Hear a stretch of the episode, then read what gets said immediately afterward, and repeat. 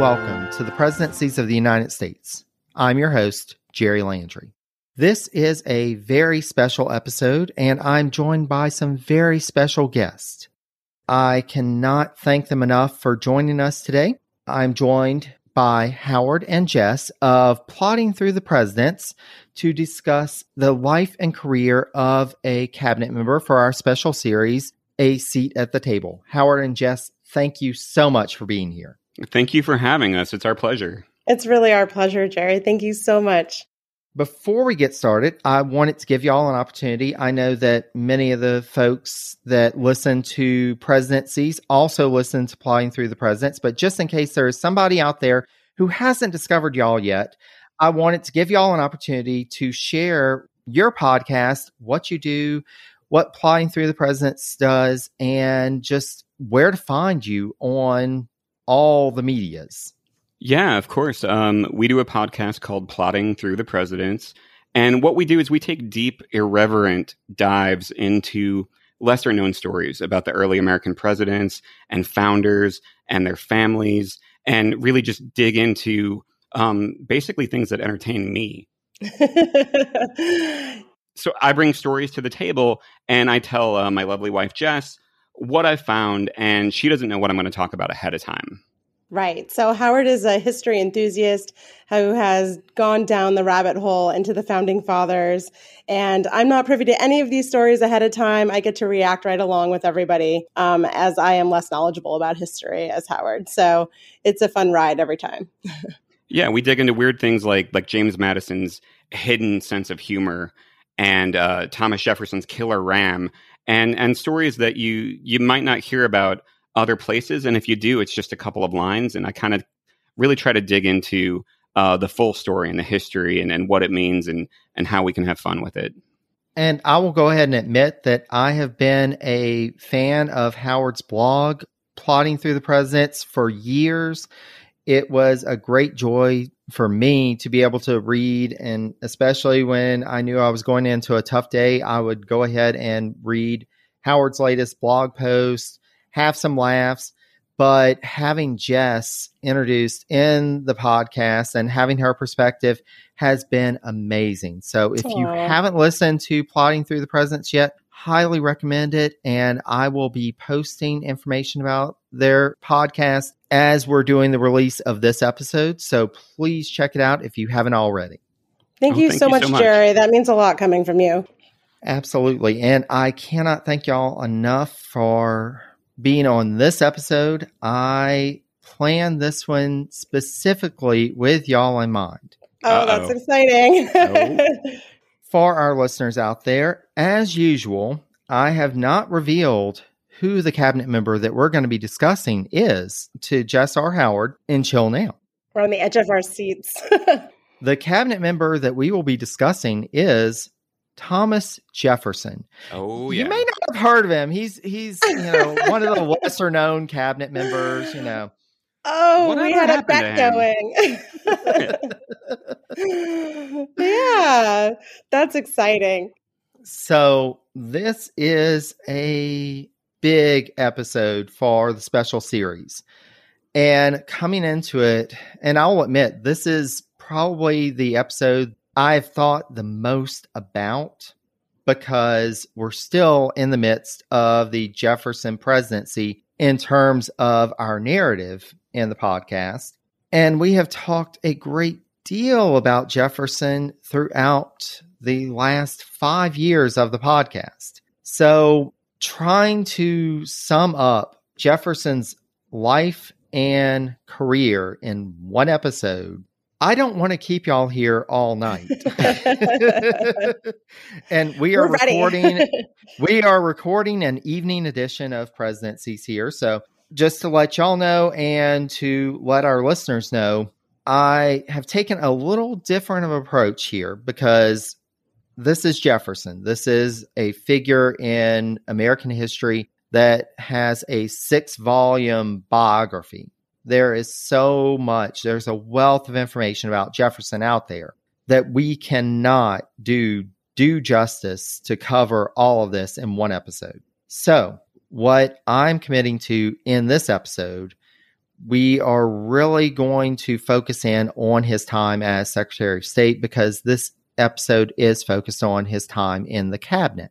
We're going to have to talk about his early life. We're going to have to talk a little bit about his career after he left the Secretary of State position, but we're going to try and go as high level as possible for the points that he is not in the cabinet.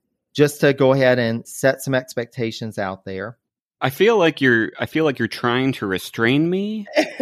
and and you know, I respect it and we'll see. We'll see. I, I will do my best. I'm actually really excited to hear him as about a cabinet member because you know, I hear a lot about his presidency, but from what I've learned from Howard, he was happier, you know, a happier person as a cabinet member. He seemed kind of torn and and disgruntled and and put upon and then as a cabinet member, he seemed happier. Am I right or am I confusing somebody? Well, we we will find out very soon. okay, shortly. let's see. so let's dive in. And Howard, I'm restraining myself. As, as anybody who is a listener of this podcast knows, trying to be succinct is not my forte, but we are going to try for that. So to begin Jefferson's life, he was born on April 13th, 1743, at Shadwell Plantation near Charlottesville in Virginia. He was the third of Peter and Jane Jefferson's 10 children. Wow, that's whew. Yeah, yeah, 10 children. That's too many children. so his father, Peter Jefferson, was a planter and surveyor and his mother Jane was a member of the prominent Randolph family of Virginia. I know y'all have encountered some of the Randolphs in, They're everywhere. podcast. the Randolphs are everywhere in early American history. They're unavoidable. they are unavoidable. So Peter wanted to make sure that Thomas received a good education, and so he had him enrolled in a school at the age of five. Unfortunately, Peter passed away pretty early on when Thomas Jefferson was still very young. Peter died at the age of 49 in August 1757. And the estate that he left at that point had over 60 enslaved individuals. Mm. And slavery is very much woven into Jefferson's history. So we will be coming back to this point time and again. And it's an important point in understanding Jefferson and in evaluating Jefferson. So I, I wanted to go ahead and make that point. The land, in terms of Peter's estate, was divided between Thomas and his brother.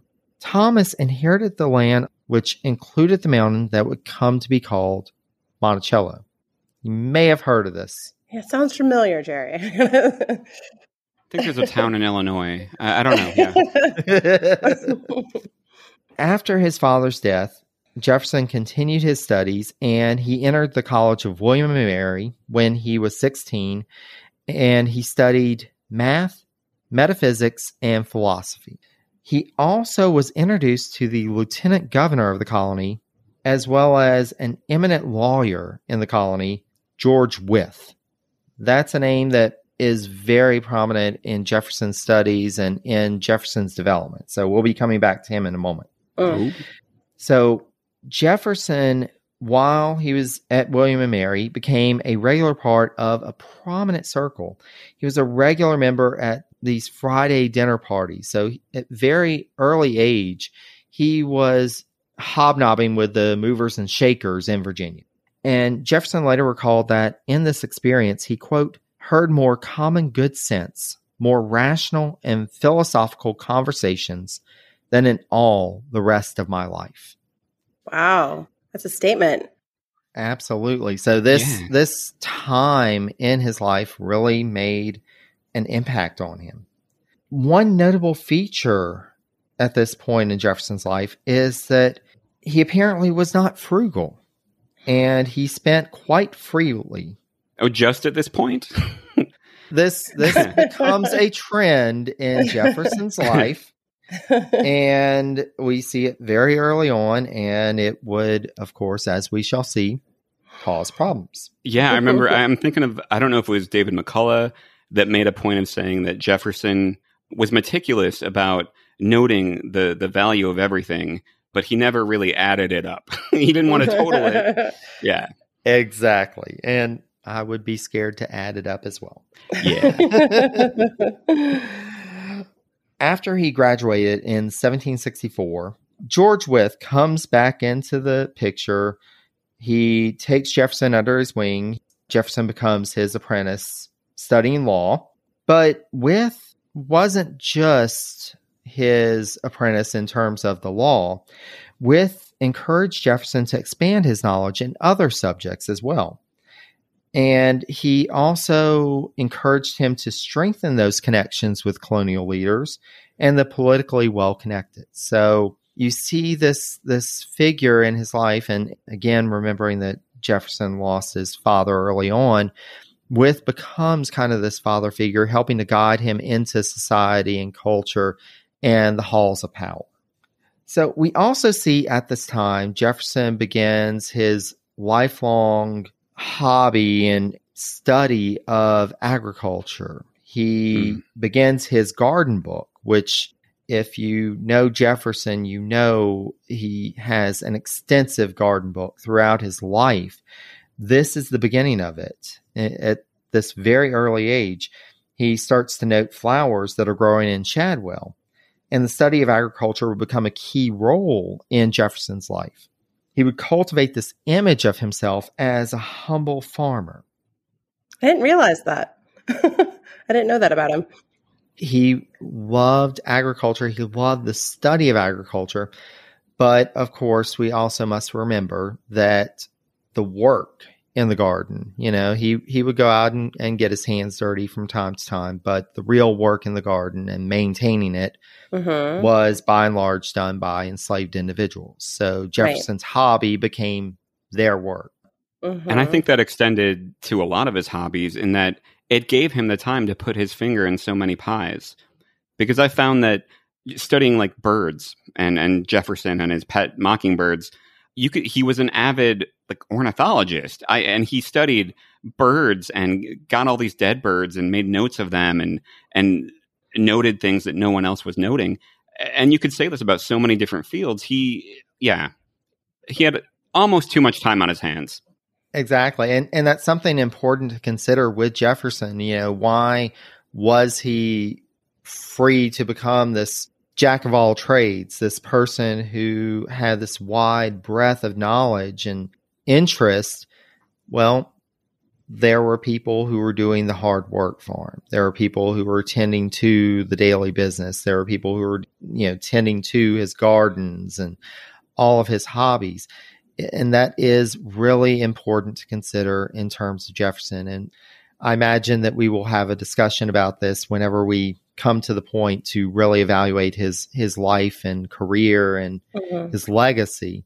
But I think that it is important to note. But he, yes, he was very much interested in agriculture, and this became a, a driving force, you know, along with all of his other interests. Jefferson also at this time began a long and sometimes tempestuous relationship with the press. Mm-hmm. He worked in 1766 to bring a publisher from Maryland to Williamsburg to found the second newspaper for Virginia. So he was instrumental in starting up a press. And we will see this yet again in Jefferson's career. Now, was that because he was just interested, or was the first press just not doing it for him? And he thought, you know what, this newspaper, uh, nope, I can do it better. I don't like what they're saying we need a second press in Virginia, and I'm the man to do it. and we will see Jefferson do that yet again. I, I think I think the latter was probably the case with Jefferson that he just felt that there was a perspective that wasn't being shown, and so he started to bring in somebody else to do this. But yes, we we will come back to this point. Jefferson was admitted to the Virginia bar in 1767 and he took on his first client that February. One of Jefferson's many biographers, Noble Cunningham, wrote that, quote, as a young lawyer, Jefferson was better known for thorough preparation than for courtroom oratory. Hmm. Again, we're seeing so much of what becomes what is known of Jefferson in this early life You know, Jefferson was not necessarily known for his oratory. He wasn't known as a great speaker. He was known more for his behind the scenes preparations and work. I just It love reminds- this thinking. Yeah. Oh, go on. No, I was just gonna. I just keep comparing him to Adams for some reason. Yes. Is that what you're doing too? Yeah, just- Okay, so eh, maybe we're having the same thought that I think Adams is- was kind of the opposite. He just was yes. someone who could speak on that pedestal for hours, right, and kind of held people hostage in that way. But I don't even think he needed a prep. I think he'd be like, John, go. yeah, he just he had that he had that instinct of speaking well on the spot, perhaps. But some of his behind the scenes choices, like his cabinet members, for example, were um, were questionable. so Yeah. this is interesting. I don't know. I I hadn't um, seen Jefferson in this light before yet. Well, and, and you almost wonder if maybe this is the reason why Jefferson and Adams became friends. You know, opposites attract, that maybe they saw something in one another that they were respectively aiming for. So, Right. Like you surround yourself with people who are stronger in those areas than you are to be more successful. I mean, Yeah, and it works well until it doesn't. right. it works well until it doesn't. until it didn't. So, another part of Jefferson's life that is rather scandalous, and I imagine that we will have conversations about towards the end. In 1768, he tried to take advantage of the absence of his neighbor, John Walker, while Walker was on a trip to New York, and Jefferson tried to seduce his wife, Betsy. Though it seems that Betsy never succumbed to the pressure, Jefferson would continue to make advances on her even after he was married. Hmm. Did I know this, Howard? This is shocking to me. Did you tell I me think- that ever? I think I briefly mentioned it in, in a blog post, but I've never really dived deeply into it. Yeah. What when a- it comes to women, Je- Jefferson wasn't Kind of a weasel. agree. He was a weasel. Um, yeah, and I think he, in a letter to his granddaughter or daughter, a daughter, I think at, at some point, uh, he talked about his life, um, kind of advice, and, and and he said, always take things by the smooth handle. And Ooh. people have always kind of talked about what that means. Like, does that mean like pick something up by the easiest part? But I've I've taken it to mean that he was a creature of convenience, and um, he coveted what he saw, kind of like Silence of the Lambs. But you know what you see every day is what you covet. But he, I think, yeah, if if if something was there and it seemed convenient to him, he might fixate on it, and yeah, in a in a way that's not always cool. he didn't seem to like apply those boundaries to himself. I mean, I'm not sure if he was a little narcissistic or just thought, oh, that's what I want. I'm going to take it. And I'm not going to really think about the ramifications of that. Yes, and I think that is something that, you know, we see in Jefferson's overall life that he didn't always think through the consequences of his actions. And Mhm. this was definitely an instance that he really didn't think through and it would have consequences for him. And I bet at the time he had no idea that it could have consequences because for most men at the time, it, what he did and, and, and worse probably never would have had consequences. Exactly. And that's the thing. And as Jefferson became more of a prominent person in the public realm, it had consequences for him because Betsy's husband, John Walker, would eventually find out about these advances that his supposed friend had made on his wife. And this would eventually become public during Jefferson's presidency, as Jefferson had a tendency to do with scandal. He just really didn't respond to it. But we have a letter that he wrote to his Secretary of the Navy in 1805 where he basically admitted that he was at fault. So he took some ownership. He he took some ownership that, you know, he he was a young man, he had done something wrong. But yeah, there's there's this. And we're we're going to have a, a few moments like this, but you know, this is an early example of Jefferson having some scandal in his life. Right. Maybe thinking he's above it all. Exactly. You know, for for high level, I feel like we're zooming in. Like we're going to talk about the high level stuff, and then there was the Walker letter, and he popped up in this woman's bedroom. Like this is we're we're diving into some stuff here. This is good because yeah, wasn't that?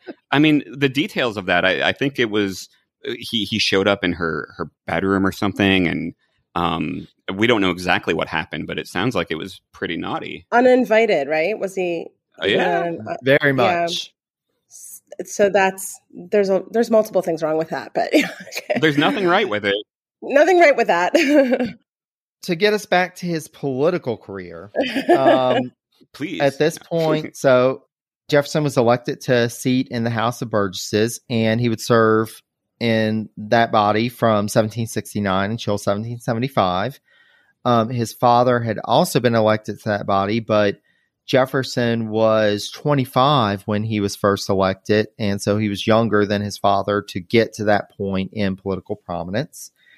And there was also this guy named George Washington that was also serving in the House of Burgesses that Jefferson, you know, he, he kind of knew him. Noticed him a bit. yeah, this tall guy, you know, he was there. And so we have this early interaction between Washington and Jefferson. They weren't necessarily close. Washington at that point was pushing his non importation association in response to the turmoil with the British and all that. And Jefferson signed on to that. But it doesn't seem like they were really close. But of course, they knew of one another. I mean, they were in the the tall men with somewhat reddish hair club, right? I think I think they had a couple of meetings exactly. They had a cloakroom somewhere. Yes. In the House of Birds that they met in. I too enslave people. Yeah. exactly. we have so much in common. so 1768 was the year that Jefferson began construction on his home, Monticello. And construction on Monticello would pretty much be a constant for the rest of his life. There were some periods where it was more intense than others, but again, this is one of those pet projects, hobbies, interests of Jefferson's that involved so many other people, some paid, some enslaved, that Jefferson, because of his position, could engage in. And Monticello was far from complete when he started courting Martha Wayles Skelton. Martha was a widow at that point. Uh, she had had a child by her previous husband who had passed away, but her son John died before he turned one. So mm. she's still so very sad. young. They court, they form this bond, this this relationship, and the two were married on January 1st, 1772. And they moved into the South Pavilion of Monticello that was basically all of Monticello that was actually constructed at that point. it was it was not a a grandiose place at that point. And wasn't it? It was so remote up on top of a mountain where it was. I think it was impossible to get stuff up there. So I imagine she's thinking like, "Where have you dragged me? What are we doing here? There's there's nothing. This she's isn't probably even suspicious. built. yeah. Where are you taking Especially, me? in in the middle of the winter when they actually arrived yeah oh man that's a lot of trust a lot of trust yeah apparently things worked out because nine months after they were married martha gave birth to their first child who was also named martha oh. now most women in virginia uh, I, I i feel were named martha um, it just seems like uh, I think back in the House of Burgesses in their cloakroom, George and Thomas were like, "Hey, you know, I, I married a widow named Martha too. Oh, with children, yeah, yeah." It's like, that was the thing to do. They were all Mary, Randolphs. They were all Martha. Martha.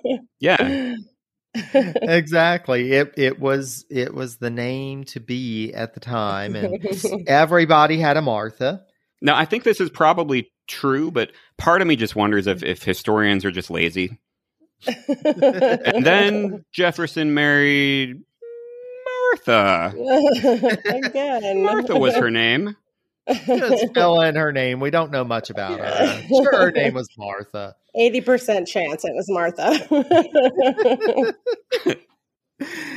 and so I, I did go more into the two Marthas in a special episode um, earlier this year. So, highly recommend if somebody listening hasn't checked that out yet, go ahead and check that out. Oh, cool. But in terms of Thomas and Martha's relationship, they ended up having six children total. Only two would survive to adulthood. Unfortunately, child mortality is the reality for that period in human history and, and in so much of human history. And we will come back to that subject in a few moments. But getting back to Jefferson and his political career, he was still in the House of Burgesses when things started heating up in the colonies over the various new acts that were passed by the British government to help to pay for the debts from what's known as the Seven Years' War, or in the U.S., the French and Indian War. Slavery was also a growing issue. Jefferson, during his time in the House of Burgesses, introduced legislation in 1769 which aimed to take away the discretion of the royal governor and general court to emancipate slaves. His legislation proposed that that power was given to slave owners to emancipate. Hmm. And so this is kind of a it, it's a weird place because you know, technically it would make it easier for slave owners to emancipate individuals they were enslaving. Which sounds like a good thing. Right. Which sounds like a good thing, but how many were really going to do that? Right. That sounds a little problematic since they'd have to suddenly farm their own land. Yeah, I hear a lot of people in, in comments on Facebook and stuff when they're talking about Jefferson, they say, you know, Jefferson tried so many times to to free the slaves and he introduced legislation and he did this but he was stopped at every turn.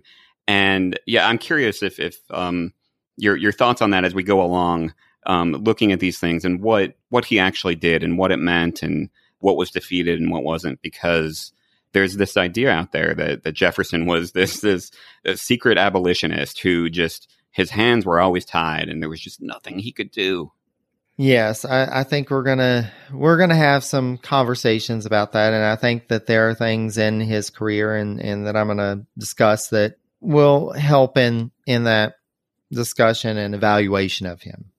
All right. I did want to mention that he did serve as the counsel for seven enslaved individuals seeking their freedom. He even waived the legal fee for one of the clients, one of the seven. Okay. Well, I mean, I think that's like that's like a foot long thing at Subway. Like you're you pay for six, the seventh one is free. That exactly. Yeah.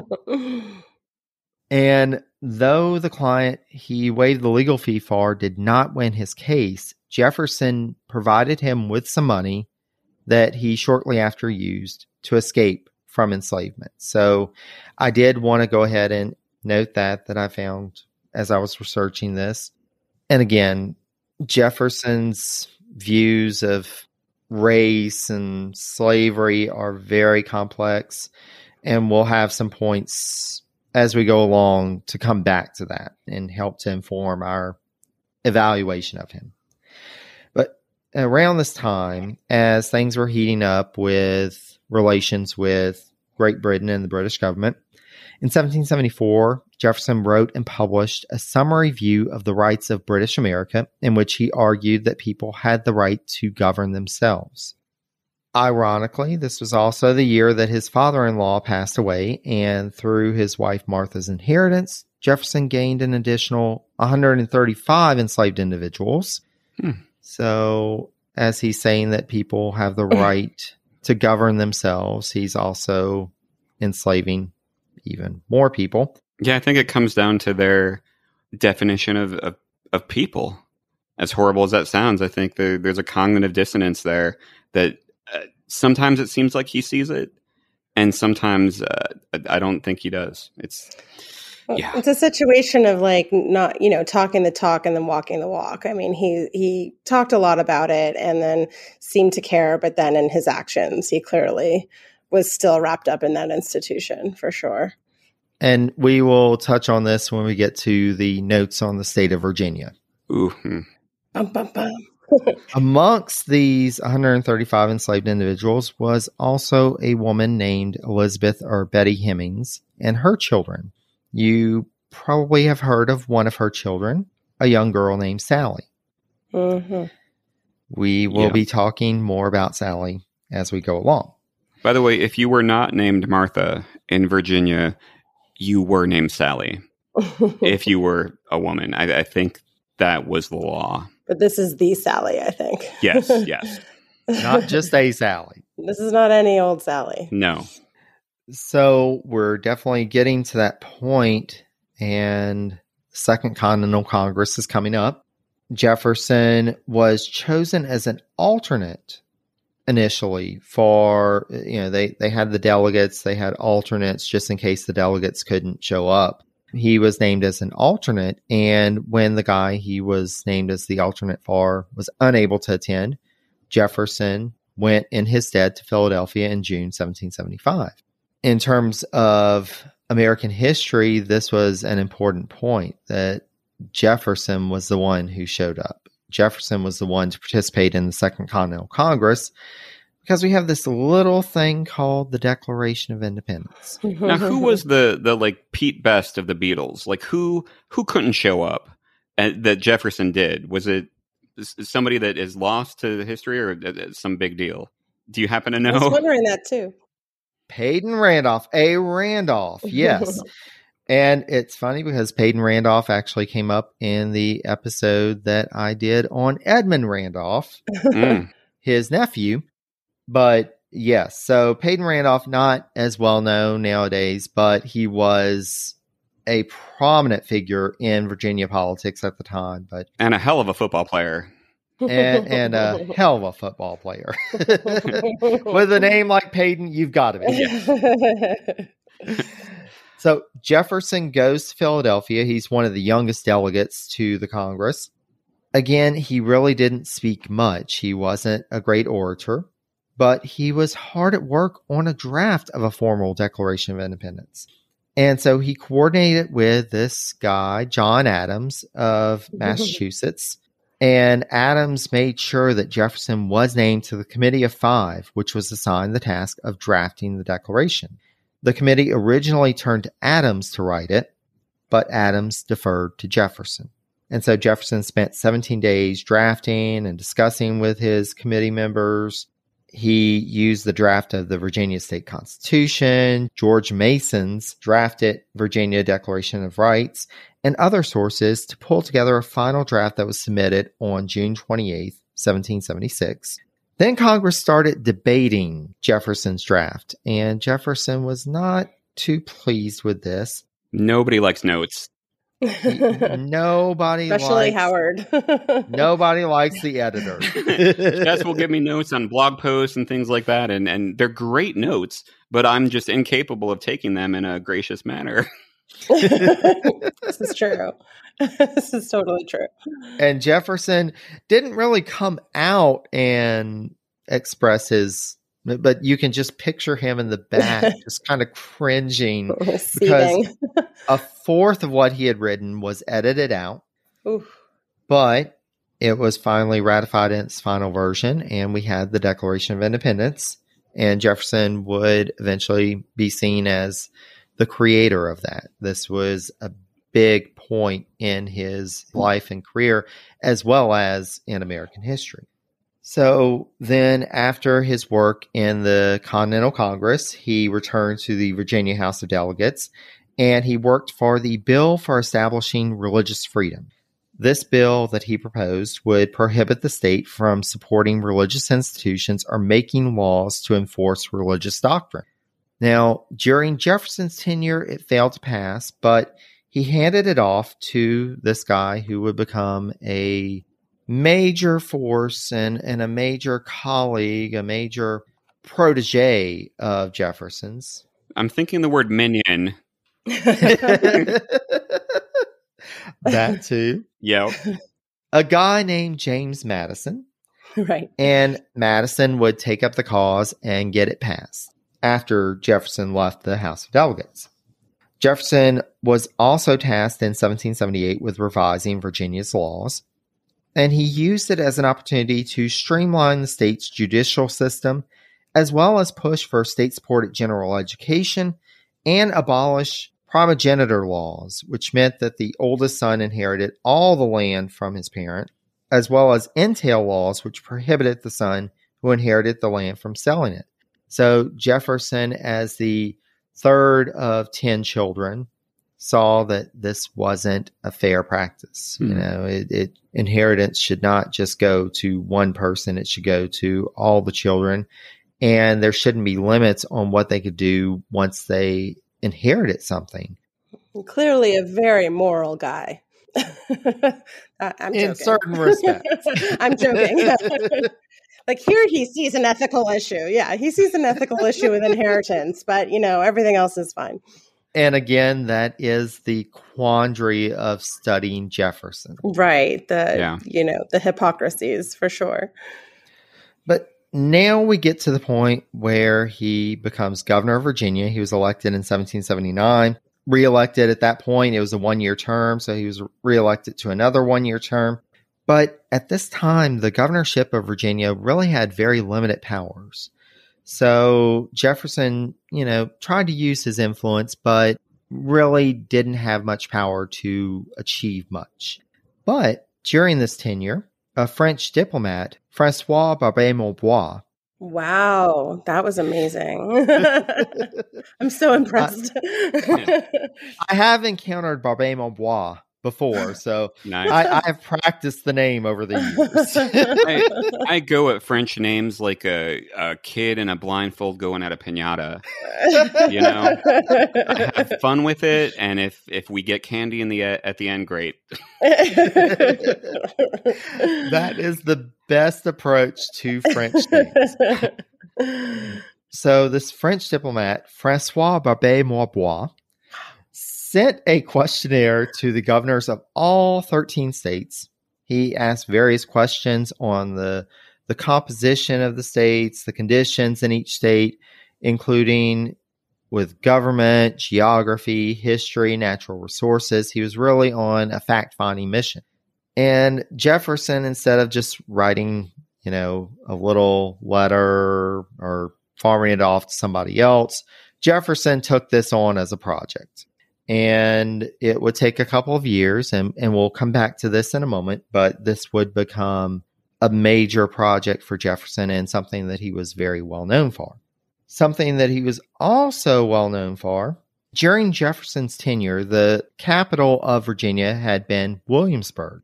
It was moved further inland to richmond but moving it further inland did not help Richmond from becoming a target for British forces in 1781.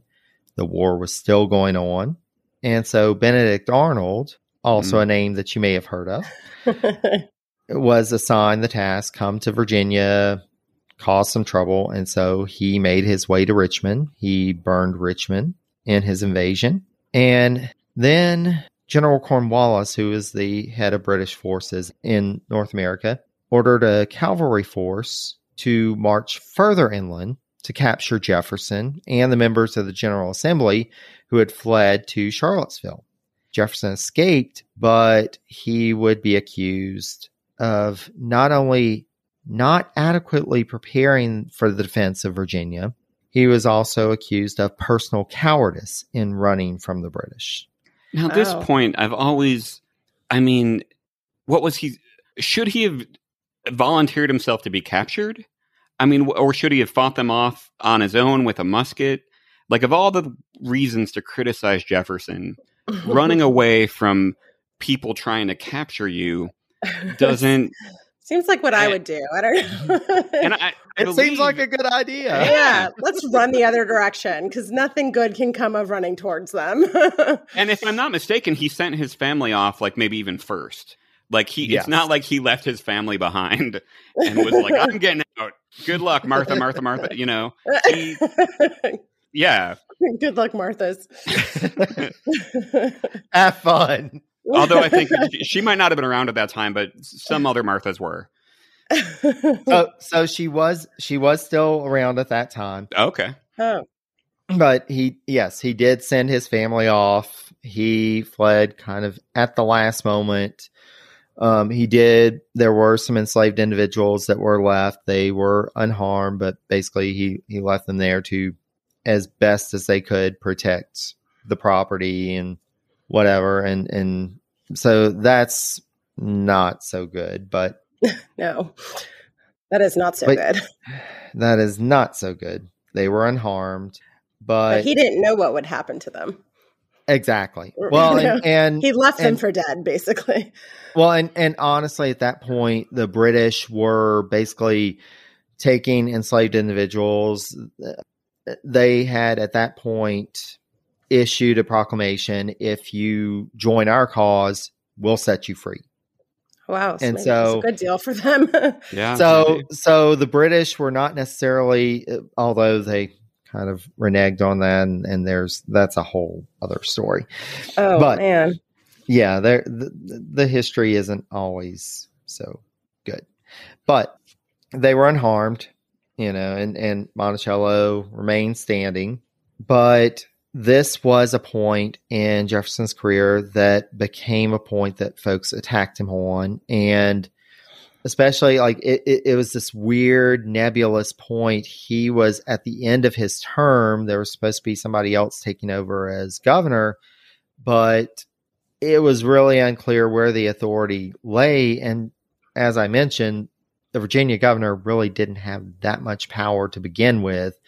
So what was he supposed to do? But this didn't stop his political enemies from launching an inquiry. And so jefferson secured his reelection to the state House of Delegates to defend himself. He was ultimately exonerated from official misconduct, but for the rest of his career, this would be a point that his political enemies would come back to and attack him on. And and again, you know, as you said, Howard, for all the things that you can attack Jefferson on, really, what was he supposed to do? Yeah, I mean, I think it was very much an honor culture, and uh, like putting yourself out there and, and being responsible. And so all the things that they didn't attack him on, maybe they didn't think were a, a big deal back then. You know, it was mm. it was kind of just shady stuff that you didn't talk about. But this was one of the things that you could judge a man on was his his bravery and his honor and all that. That and uh, it, it kind of makes sense why they would attack him. But really, I don't see what they expected him to do. At least with the fleeing Monticello. Exactly. There was nothing that could have been achieved versus him escaping and living to fight another day. Although I, I, believe he had one of the enslaved people, I think Jupiter Evans, was like an explosives expert at, at Monticello. So I think he could have figured out a pretty cool way out of this, but he didn't. so that's all I'm saying is there there could have been some ways to stop the British and there really some have, Mission Impossible explosions. He could yeah. have been the 18th century Rambo, whatever. Yes. Yeah. Yes. Missed yes. opportunity right there. Sure. Missed opportunity. That's going to go in his evaluation. We we will criticize him on that. and so during this time that he was defending himself, serving in the House of Delegates, he also worked on completing his notes in response to Barbé Marbois' letter of 1780, and he sent this response on. This response, lengthy response, would come to be known as Notes on the State of Virginia.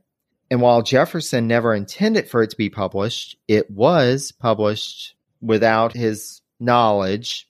Really? Basically, they they were like, "This is so great, we've got to publish this." And how long and was it? He, it's pretty lengthy. It's pretty lengthy. Hey, podcast listeners, I'm Paul Brandus introducing my podcast, Countdown to Dallas.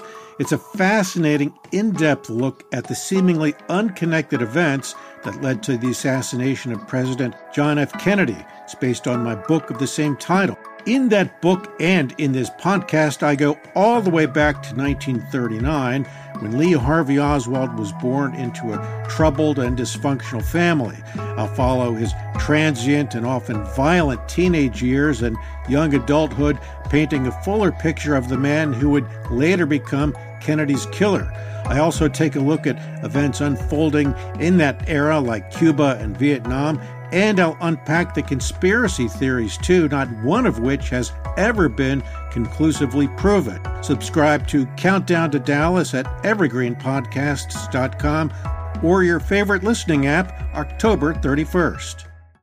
Jefferson was, and this is one thing that I can understand Jefferson on, he wasn't necessarily known for being succinct. he was very thorough. Um, this would go to press in 1785. And as noted by Annette Gordon Reed and Peter Onuf in their book, Most Blessed of the Patriarchs, Jefferson intended notes to serve not only as, quote, a compendium of data on Virginia's natural resources, population, institutions, and history, but also, quote, as an occasion to reflect systematically on his new state's national character and as an ambitious blueprint for reform that would lay a solid foundation for a new Republican superstructure for his state. Whew. That's, a, that's quite a response to a survey. Jefferson took this on as a project. He ran with it. And it is something that Jefferson scholars dive into to understand there is so much detail, there's so much in there. Unfortunately, there's also some ab- abhorrent, prejudicial descriptions of people of African descent oh. and some assertions to justify white supremacy. Uh, we don't have time to go into all the details, but this will, of course, need to be discussed because you definitely, when you read Notes on the State of Virginia, when he's describing people of African descent, it is very clear that he sees them as something less than human, mm. as something that is just not. You know, there there is definitely a supremacy and lesser. Mm-hmm. In the he, description, he approaches it from almost like a what he would consider a scientific approach, as yes. if he's, you know, studying animals. It's pretty gross. Yes, and and unfortunately, this was something that people in later generations would turn to as evidence. Here's the great Jefferson saying what we want to be said. This is proof. This is the scientific Jefferson saying that these enslaved individuals, these people of African descent, are lesser. And mm-hmm. that is one of the many awful things about Jefferson's legacy. And it's a fight that's still being fought. You know, yeah. it's a it's a fight that's still being it's still resonating. Yes. Yeah. And for someone so into agriculture, he planted a lot of really terrible seeds for American yes. history thinking about that, thinking about the the Kentucky and Virginia resolutions. Yeah, he yeah. He, there's a a body of his work that can speak to to freedom and independence um, and the pursuit of knowledge, and but there's also stuff that can speak to oppression. Yes. Can can you briefly remind me of what the Kentucky Virginia um, resolution was? We'll talk about that. Oh, it's oh. coming up. Okay. Yeah. It's coming up. No spoilers. no spoilers. So, around the same time, Jefferson also suffered a great personal loss. His wife, Martha, had suffered increasingly difficult pregnancies. So, you know, six children, each one, it just seemed to get worse and worse. It took longer for her to recover, it was just more intense. And with the birth of their final child, Lucy Elizabeth, she never recovered. Mm. After four months of suffering, she finally passed away on September 6th. Jefferson was absolutely devastated. He lingered in a state of depression throughout the fall. He collapsed. He truly, it seems, from everything that we know of Jefferson, he loved Martha, and her loss would resonate for potentially the rest of his life finally he was pulled out of this state of depression. He was pulled out of it, and his daughter Martha was there with him. And, and we have these accounts from her of trying to help him out of this. And he would ultimately come out of it. his friends would draw him back into public life, trying to give him a purpose, trying to give him something to be able to do. So he was drawn back into public life. He was put to work drafting a new state constitution for Virginia. He was chosen to represent Virginia at the Congress of the Confederation in 1783.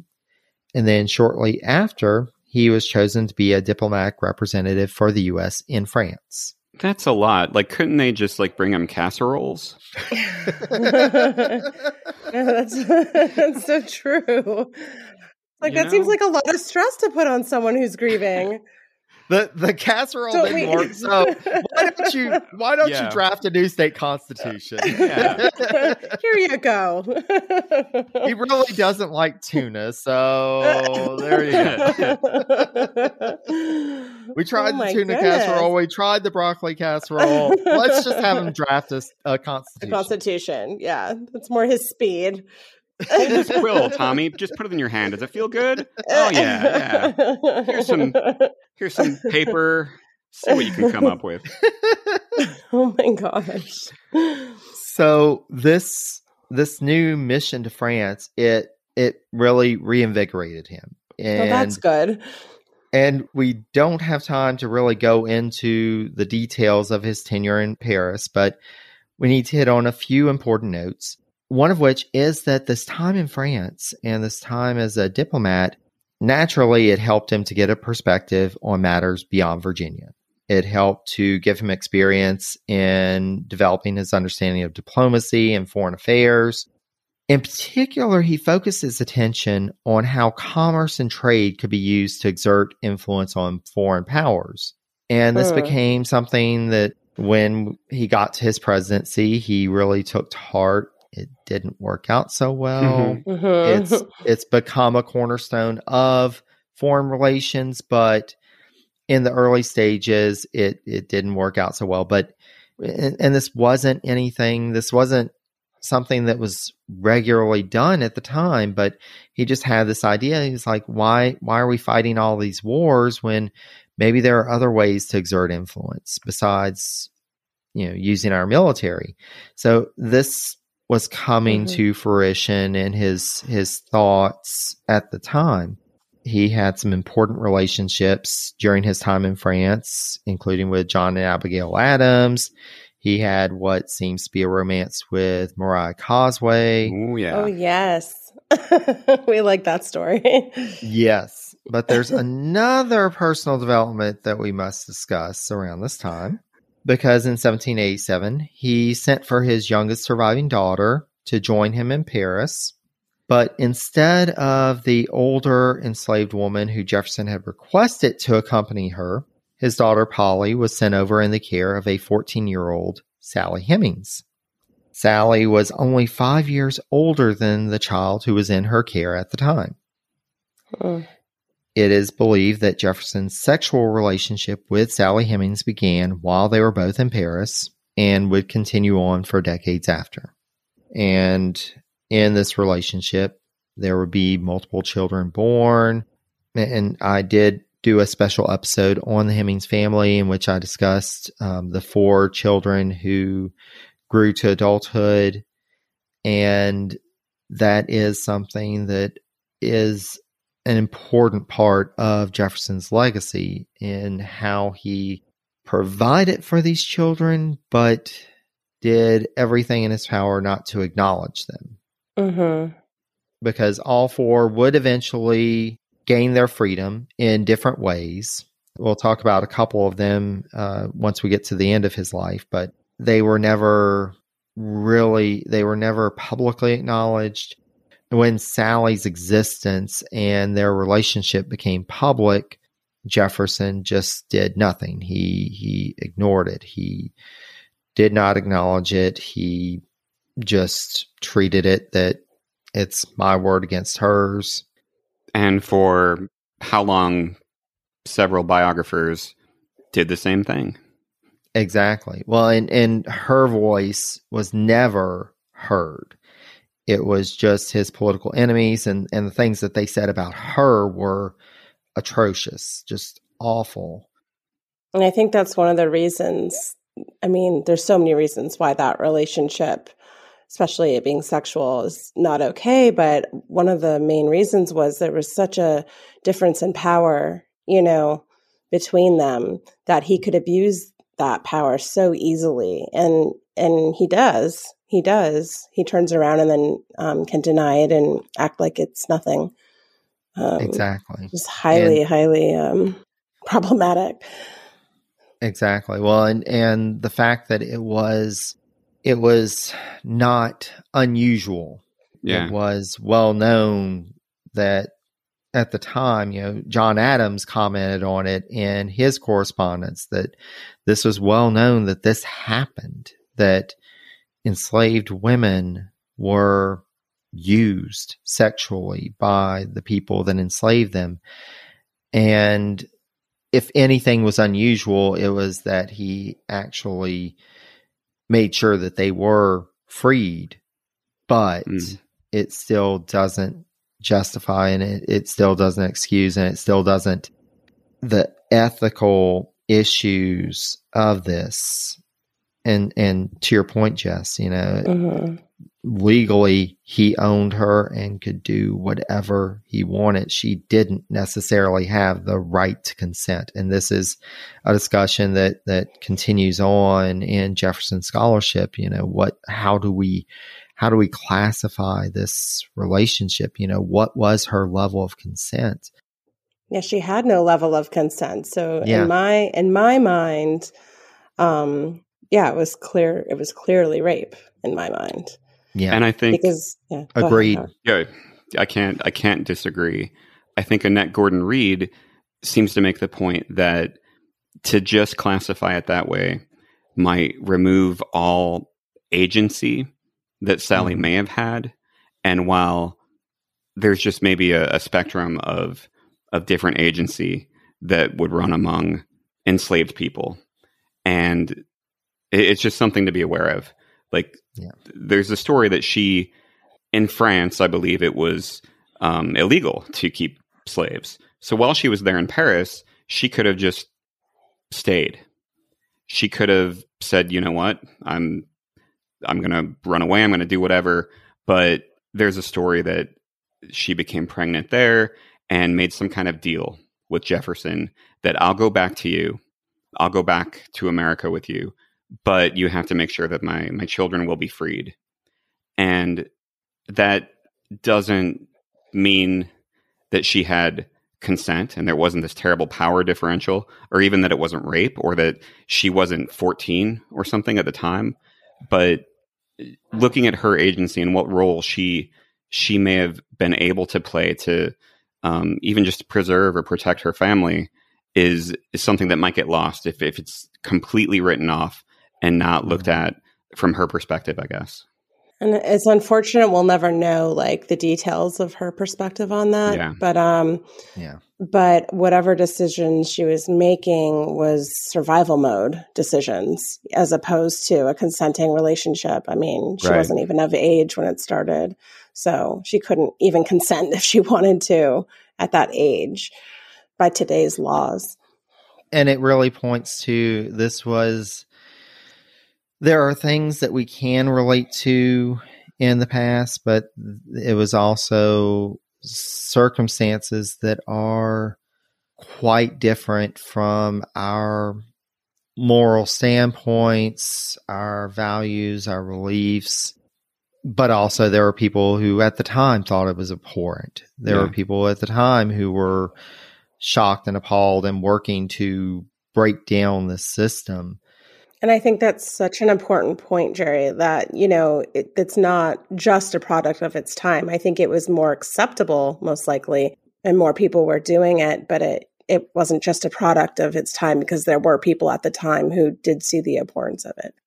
Exactly. And to me, it's interesting that some people so vehemently deny that Thomas Jefferson would ever do anything like that when you look at the idea of enslaving other human beings and talking about them the way that he did, like they were livestock, and saying things like, you want to have a, a, a, female slave, she's more valuable than male ones because she can produce more labor. To say that someone could be like that, but it would be uh, one step way too far for them to treat their enslaved people as sexual objects or engage in relationships with them, whatever they may have done. That to me is it, it's interesting where they draw the line. Yeah, yeah, and and that is one of the most difficult points of studying this point in history and studying well really in studying the history of the United States because there are in, in, pretty much in any time in American history just abhorrent viewpoints and abhorrent viewpoints that are at the time socially acceptable and yeah. people are talking about it people are writing about it and dehumanizing other individuals eh, on a regular basis, on a common basis. And I, I think what really disappoints people in, who study Jefferson is that, you know, we do see he has a, a vision that's beyond what is and to what could be in certain respects. And then yeah. in others, he just, he really has these huge blind spots and doesn't see just how limited his view is and how, how awful his viewpoints are. Knowing that he has the potential to think beyond and just doesn't in these instances and the ramifications of that on the lives of individuals and on posterity, on the legacy that he leaves. We've definitely, you know, we've already started that discussion. We'll be talking a, a bit more about it at the end. Yeah. But this is an important point in Jefferson's history, and, and it is an important point in Jefferson's scholarship. So I, I did want to go ahead and, and talk about Sally and, and that relationship. But to kind of take us back to this public career and public service that he was serving in, in his time in France. So he had served in France for a number of years. And in November 1788, he requested a leave of absence from his post to be able to attend to personal matters back in Virginia. Naturally, at the time, communication, it took a time for his request to get to the U.S. and for a response to come. In that time, they started a little thing that we'd come to know as the French Revolution. he would be in Paris for the early days of that, the storming of the Bastille. Oh, the good times, the good parts, yeah. the, yeah. the, the, the early yeah le, hopeful days. The bon temps, yeah. yeah. and and so he would be there to advise the Marquis de Lafayette on the Declaration of the Rights of Man and of the Citizen. He was able to offer his perspective as the the author of the Declaration of Independence. But finally, in August 1789, he received permission to return to the U.S., and so he arrived in Virginia in late November. When he got there, upon his arrival, he was handed a letter, and it was an offer from the new president of the United States, George Washington, to assume a role in the new government. He was offered the position of Secretary of State. Ooh, that's a big one this is a big one, and especially the first Secretary of State. You don't get to be the first of something all that often. So one would think that Jefferson would, oh, yes, of course. No, he was actually not so enthusiastic at the beginning. Oh, really? He actually enjoyed his time in Paris. He enjoyed being the U.S. minister there. And he knew that this new position as Secretary of State would be involved in not only diplomacy, but also domestic and administrative affairs. And he was just, he, he was kind of, is this really what I need to be doing? Yeah, there's not as much time to spend in the garden and, and dissecting stuff if you exactly. take a job like this. exactly. Exactly. He he valued his time. He didn't want to be shuffling papers. And Washington did give him the choice of remaining as the minister to France, but Jefferson was ultimately he ultimately decided to accept the post after some encouragement to do so from his friend and associate James Madison, Mhm. as well as others. They were like, "Are you kidding me? You really need to do this. This this is this is a big deal." think of what we can do together, Thomas. He finally agreed, and so he assumed office on March twenty first, seventeen ninety, and during this time, and so um, Washington had assumed office in April of 1789. So this was nearly a year that Washington had been president. And so in that interim time, John Jay, who had been the Secretary of Foreign Affairs for the Confederation government, had been helping Washington out. He, of course, was the Chief Justice of the Supreme Court, but they didn't really have much to do in the Supreme Court at that time. So John Jay was like, Yeah, I can, I can help you out with this whole, you know, State Department thing. It's just a little matter. I can help you. Mhm. But then Jefferson arrived on the scene in New York City and he assumed his post. But to get a sense of what the State Department was like when Jefferson took the helms, I thought I would just take a moment to touch on those domestic and administrative responsibilities before moving on to foreign affairs. So, when the Department of Foreign Affairs under the Confederation government was restructured as the State Department, there was just the secretary and two clerks. That was it. That was the department. Oh man, and to think like to get from that to a world where we have the DMV, you know, like that's it's just it was a very start- small operation at first. yeah. Very small operation. and it really didn't grow much beyond that in Jefferson's tenure. By the end of his time as Secretary of State, there was an undersecretary who acted like a chief clerk. There were four clerks, there was an interpreter, as well as a doorkeeper and a messenger. But that was it. That was the State Department. I gotta wonder about the doorkeeper. Me 'Cause I- it- reading stories, it seems like people just went wherever they wanted. They talked to whoever they wanted. Um, I don't know that the doorkeepers were really doing their job. I, I'm picturing this guy just kind of leaned back in his chair, nodding off most of the time. People just walking by. yes. yeah, like what was his job really? That's what I want to know. exactly. Yeah, there, And- there couldn't have been that much that job? doorkeeping. Yeah, exactly. How do I sign up for that job? I will be the official doorkeeper. Yeah, like when the messenger arrives, is it, is it like I can't take that? That's the doorkeeper's job. exactly. So that's a small office just for managing foreign affairs and managing communications with the nation's diplomats abroad. I mean, that's already a small team.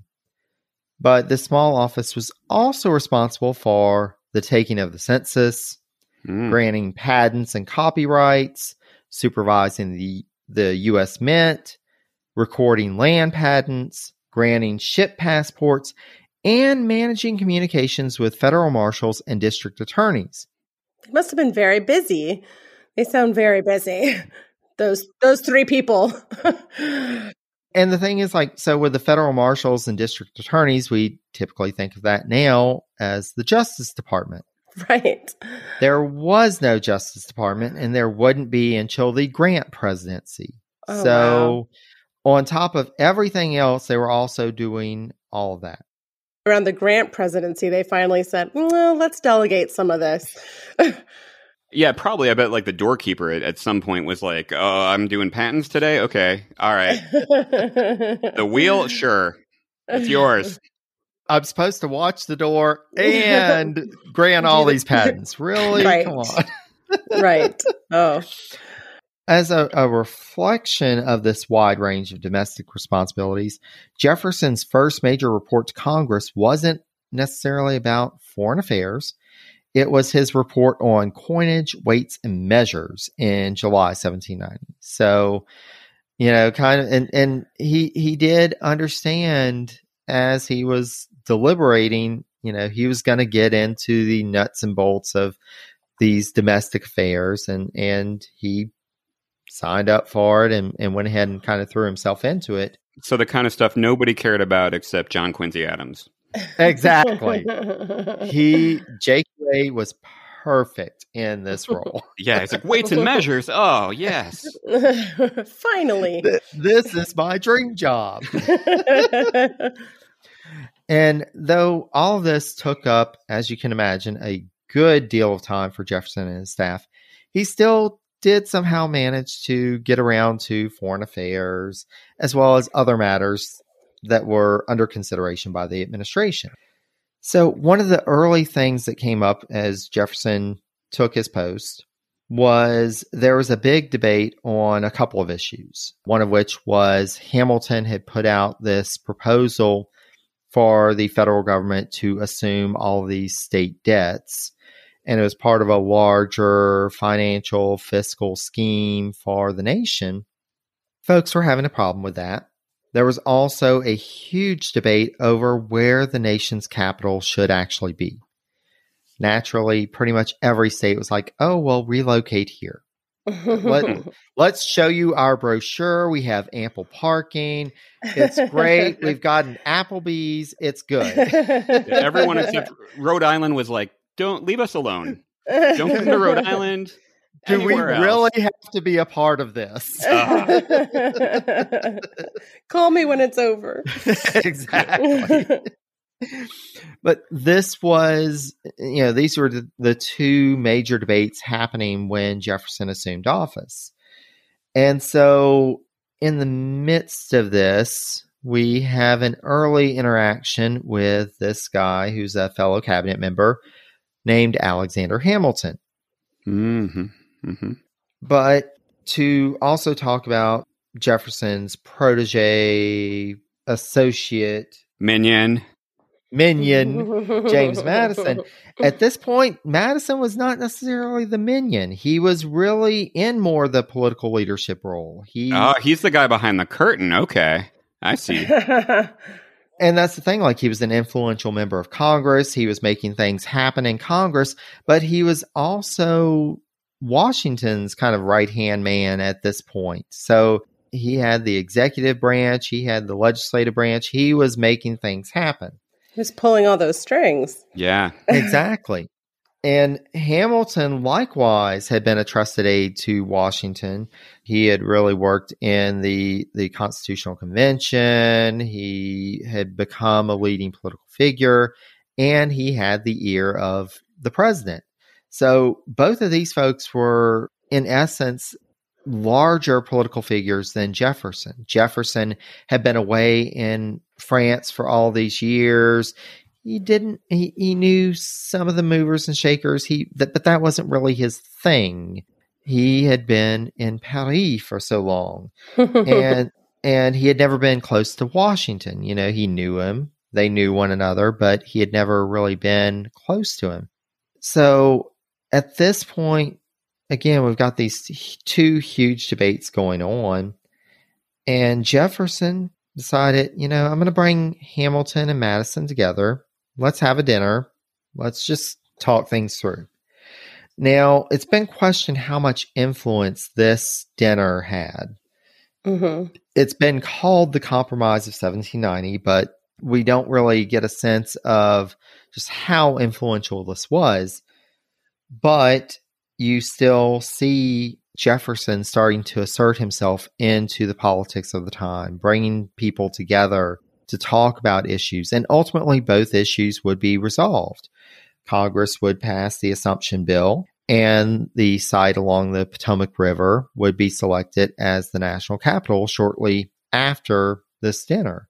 And I believe um, outside the window, I believe Aaron Burr was singing about it. I'm not sure. exactly. I think that's historically accurate. Mhm, I, I've heard that. I've heard that. But this dinner is seen as being a key moment in breaking the stalemate. And it's debatable whether it was or wasn't, but the stalemate was broken, and Jefferson was starting to assert himself politically in this political realm. It would also be a rare moment of civility between the two Virginians and the Treasury Secretary, as we shall see in a moment. because also at this time, and in the realm of foreign affairs, there were difficulties with Great Britain. You know, even though the Treaty of Paris had been signed, the Revolutionary War had ended, Britain had kind of dragged its feet of living up to its end of the bargain and vacating military posts in the Northwest Territory. They had also been rather cool to the first U.S. minister to Britain, John Adams. And so Anglo American relations were not really in a good place. It was an awkward breakup. Like, what do you expect? like, you know, it's it takes a little while before you can see each other at parties and talk and it not be weird. I mean, we just got to have meetups to talk about, you know, who's taking the kids, where, who has the kids this weekend. Yeah. Who gets Yeah, what yeah. album? Yeah. Can you stop occupying the attic? You know, stuff like that. Yeah. It, it was awkward. And it was really difficult to negotiate with the British because they didn't send a minister to the U.S. They were like, well, we're not in any big hurry to send somebody to talk with the Americans. And so Washington was like, well, if you're not going to send somebody, I'm not going to send somebody. You know, we tried to send John Adams and you gave him the cold shoulder. So whenever you're ready, we're here. And so the British government started out by sending an unofficial representative, George Beckwith. And it wouldn't be until 1791 that they actually sent an official minister, George Hammond. The British love the name George, obviously. Yeah. We kind of like it too here, you know. I mean, You're you're either Martha Sally or George. And that that I think is a big chunk of Virginia right there. That probably covers 60%. John's also a popular one. so- John is a big one, yep. Yep. So there we go. So so they finally sent an official minister. Formal diplomatic relations were established. But it was in these early relations with the British that we see the first signs of friction between Jefferson and Hamilton. Because with the unofficial representative and then the official minister, Hamilton would have some side conversations with them. And at times in these side conversations, he would contradict or undermine what they had heard from Jefferson, who was the Secretary of State and supposedly the minister in charge of foreign relations. Naturally, word got back to Jefferson about this, and he would protest Hamilton's interference in State Department affairs. But it was Hamilton, and so nothing really was done. Hamilton just kept on kind of putting his finger in this pie. Hamilton's got a Hamilton. yeah. Am I confused? Didn't he do this to Adams as well?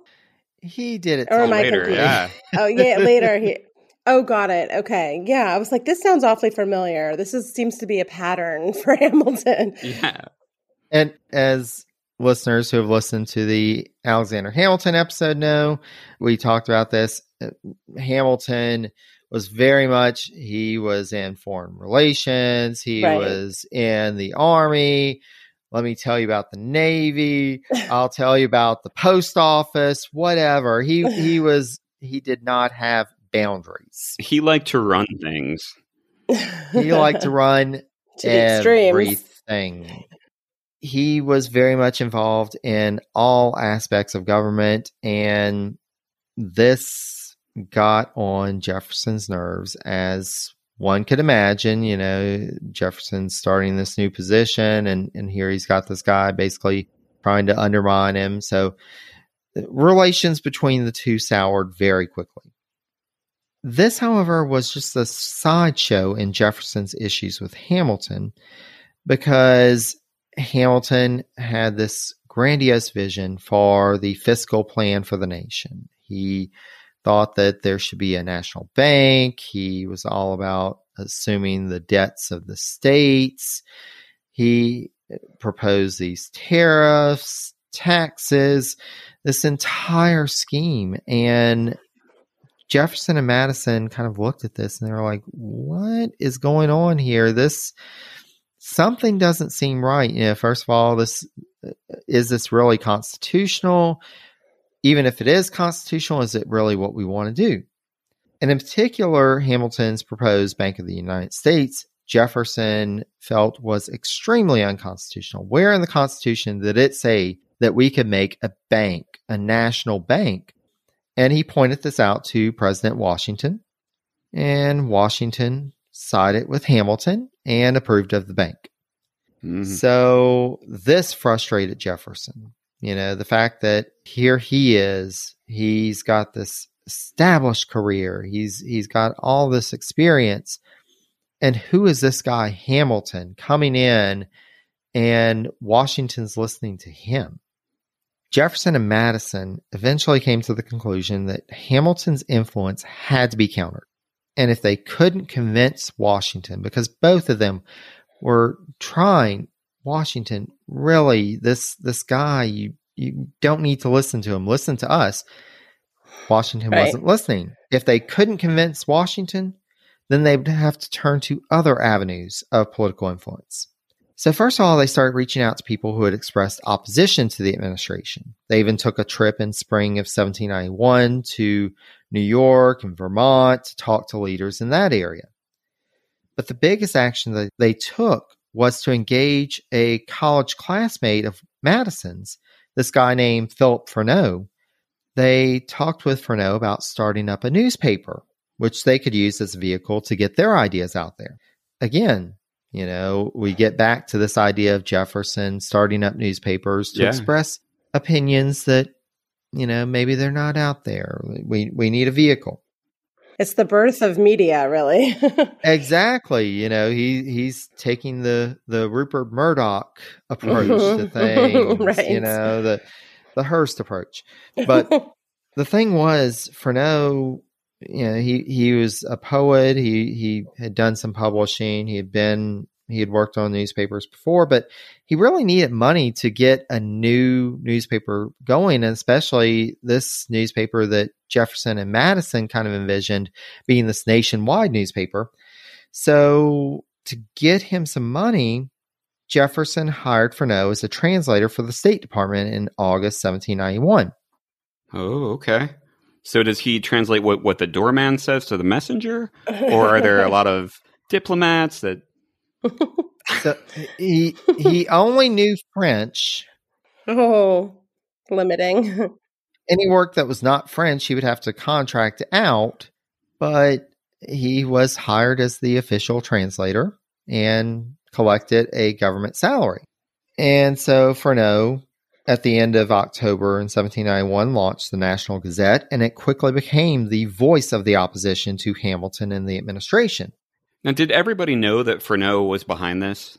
they came to know that Freneau was behind this. You know, at first it was a, a little kind of, it seemed like it was a little under the radar, but they finally started putting two and two, you know, together. Oh, this guy Freneau, he's, isn't he the guy that works at the State Department?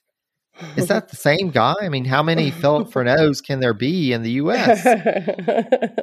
and a person that really was not so pleased when he put two and two together was President Washington. Mhm.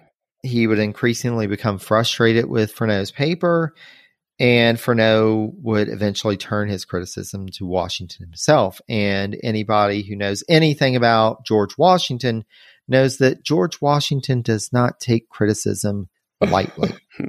right. Freneau would take it a step beyond because supposedly he even sent multiple copies of his paper to the president's house each day just to poke the bear. That's glorious. Yeah. yes. Yes. So there are growing tensions in the cabinet. Increasingly in the cabinet, Jefferson and Hamilton find themselves at loggerheads in their interactions. In most of the disputes, so the Secretary of War, Henry Knox, would support Hamilton's position. Attorney General Edmund Randolph often sided with Jefferson. Jefferson and Hamilton would appeal to Washington. And this just became a vicious cycle. And finally, Washington was like, I've had enough. He wrote to both of them and he's like, Look, we are all working together. I'm tired of your disputes. We need to find a way to work together. We are all working towards a common interest. Mhm. It didn't help that Washington at this point was trying to decide whether he should retire or not because it was getting towards the end of his first term.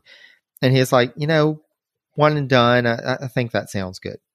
Yeah, up until then, like Washington was I mean, he he was a general. He was the leader. Nobody was questioning him, and it was all like military and cool and bullets whizzing.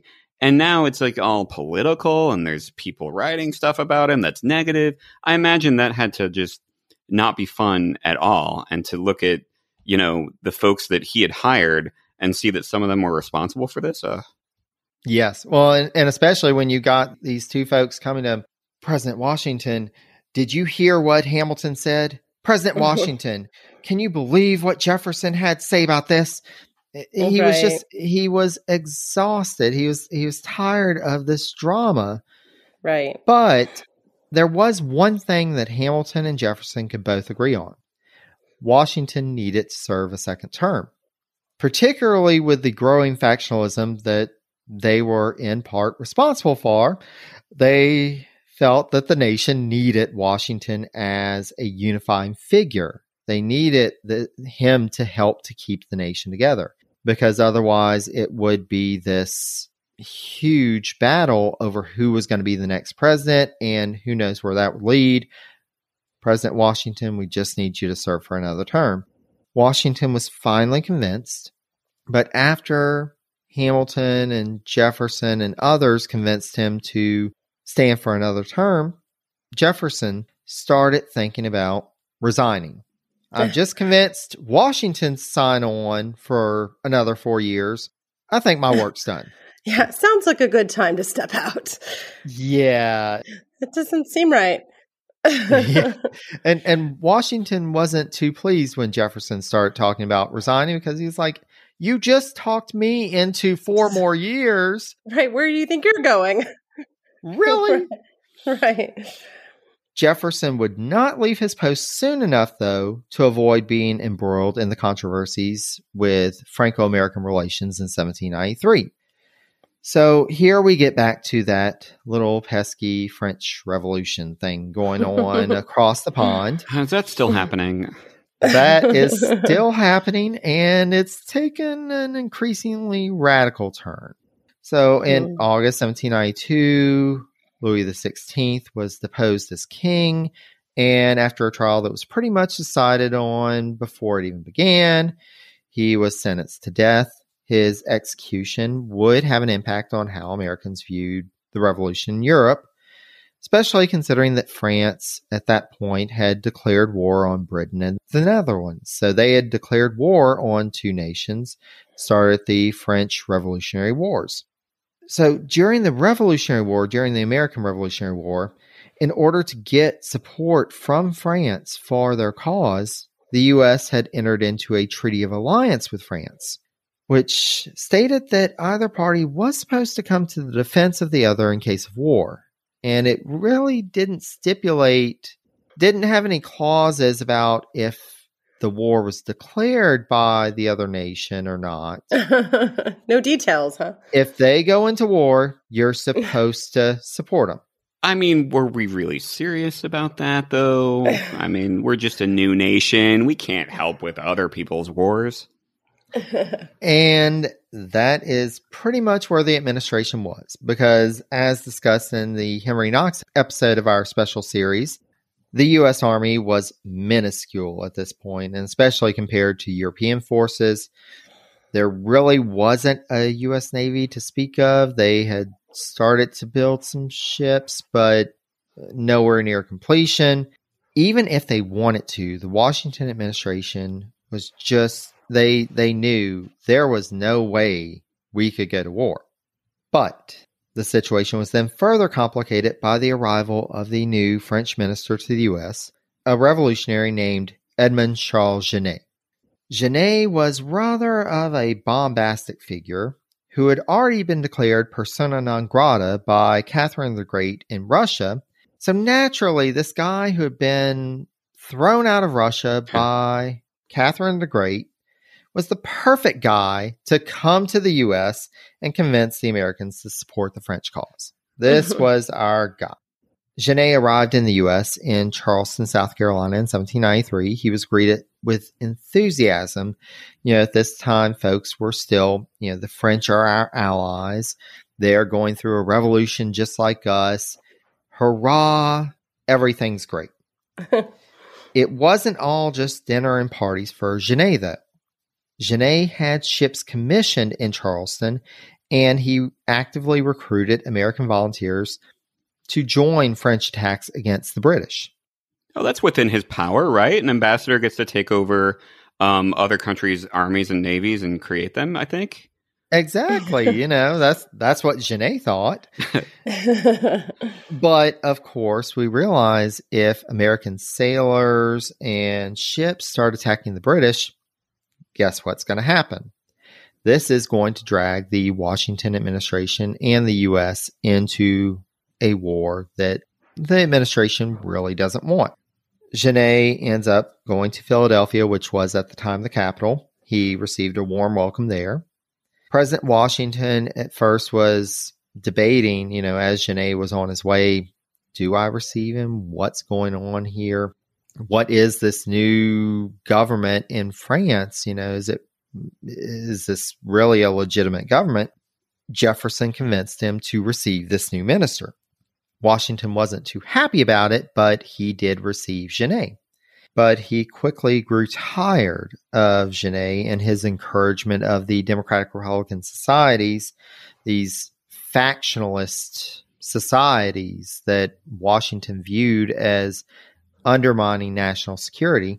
He grew tired of Genet's efforts to recruit support for the French war efforts and even Jefferson, who of course started out supporting Genet. Oh, he loved the French, he loved the revolution. This Genet guy is great. Even Jefferson started sour on him. I mean, hmm. that's how bad yeah, he was.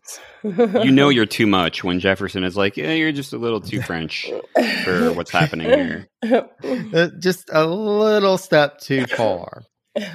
So, in order to steer the nation away from war, President Washington issued his Neutrality Proclamation of April 22, 1793, which asserted not only that the U.S. would remain neutral in the war between Britain and France, but also that the nation, that the government would prosecute any American who provided assistance to the war efforts of either nation. Because they knew if Americans start to get involved in this war, even if it's not sanctioned by the government, we're going to get drawn into this. There's going to be problems. There's going to be an accident. We're going to get drawn into this. We need to just stop this right now. This proclamation did not stop Genet, however. He continued to organize privateers to attack British vessels, as well as organize folks in the western parts of the U.S. to attack Spanish held North American lands. So he kept on just as he was doing. And finally, Everyone in the cabinet had had enough. And in another rare moment that Hamilton and Jefferson saw eye to eye, they worked with Washington to draft a letter of complaint to Genet. And then Jefferson, very gladly at Washington's order, sent word to the U.S. Minister to France to request that the French government recall Genet. Hmm. Au revoir, Genet. Au revoir, Genet. Mais man, there's a little bit more here. because there had Mon been Dieu. a change of government in that time. And rather than just recall him, this new government, which was a bit more radical, and they were engaged in this thing that would come to be known as the Reign of Terror. not at the time. They didn't call it that. That wasn't. Not at the time. I mean, no. if you called it the Reign of Terror at the time, you were probably led to the guillotine. Yeah, yeah. But I mean, yeah. even the folks in charge, like, yeah, you know what? Let's start a reign of terror. Let's just. Let's uh, terrorize. Have we thought of the reign as sunshine and lollipops? that may be better. but so this new government issued an arrest warrant for Genet, and everyone knew when word came of it that basically, if Genet went back to France, they were sending him to his death. So Genet appealed to the Washington administration for asylum. And again, you know, this rare moment that Hamilton, Jefferson saw eye to eye, even Hamilton was in agreement to grant Genet asylum, even though they had viciously disagreed. You know, he he was not a fan of Genet from the beginning, but he was like, you know, let's let him stay. And so Genet would end up living out the rest of his life in the US. So it's basically we all agree this guy needs to be fired, but let's not kill him. We're not willing to go that far. Yeah. right. We don't like his work, but we don't necessarily want him dead. I mean, just just stop bothering us. Stop trying to recruit people for war. We'll be fine. Just go go live out the rest of your days. It's fine. And but remember this, Genet. You know, don't start trouble because remember that time that we didn't send you back to get killed. Yeah. We can send you back at any time. Yeah. Right. Total recall is what'll happen. We've we've got the boat ready and waiting. So, with all of the drama of the Genet affair behind him, Jefferson finally had had enough. He wrapped up his official business. He resigned from his post as Secretary of State on December 31st, 1793, and returned to his home, Monticello. Now, I'm pretty sure that we are all aware that the end of his tenure at the State Department was not the end of Jefferson's public career. And that career has been and is currently being discussed in much more detail than we have time for in this episode in our narrative series. So I'm going to do a quick high level overview. Mhm. Yeah. No, no, I, I, I, really- I don't have too much more. I believe in you, Jefferson- Jerry. I mean, I've condensed it this far. this is You got Jefferson. this. You got six this. volume series. I Quick know. high level. It was a cold morning on June. So Jefferson went back to Monticello, but he continued to correspond with Madison and others that were still involved in government. He was still, you know, working the political machinations. So in the 1796 presidential election, Madison rallied support for Jefferson, but Jefferson only managed to come in second place, which meant by the rules of the time, he became vice president in one of the most awkward president vice president relations Yeah. Maybe that's the first time they realized that maybe that wasn't the best idea to make the, the runner up the vice president. But just wait, it gets worse four years later. Oh no. But as vice president, Jefferson continued to rally opposition forces against the administration. He and this is where we get to the Kentucky and the Virginia resolves. And He's so He's not a company guy, you know? he's Yeah. not he's he's not Yeah. a team player. No. So Madison wrote the Virginia resolves, which were a bit more tempered. Jefferson wrote the Kentucky resolves, which were a bit more radical and extreme. In the Kentucky resolves, he suggested that states could just nullify federal laws that they didn't agree with. oh wow. And this would be used down the line a few decades later by this guy, John C. Calhoun, and other Oh, pro slavery politicians. Calhoun. Here we go. I just can't take that guy. here we go jefferson said it you know this this has got to be true this is the revered jefferson saying this Now, I know we're high level, but these resolutions were anonymous at the time, right? yes But by Calhoun's time, was it known that this came from Jefferson and now it's sacred? Was it? it? Yeah it, it was pretty much known at that time that this was the work of jefferson and madison and that faction and and so there was a bit more gravitas to it you know that there was this jefferson connection. But we get to the even more awkward 1800 presidential election. Jefferson was back up against John Adams, but this time, thanks to the oddities of presidential elections at the time, Jefferson ended up tied with his own running mate, this guy named Aaron Burr. Tied Event- with your own running mate. Yes. That's that's so bizarre. and they really started to do a rethink here. Maybe Right. maybe we need to do presidential elections a little different. Yeah, because you didn't vote for for president and vice president separately. Then it was like you voted for president, and the second place got the vice presidency. It was, um, I mean, not that our elections make perfect sense now when you think about stuff like the Iowa caucus and your head explodes, but back then it was pretty ridiculous. that's yes. pretty wonky. We we finally figured out that on the two ballots you need to designate this one's the presidential ballot, this one's the vice presidential. Right. But they hadn't figured that out yet. But the political mess was sorted out. Jefferson became the third president.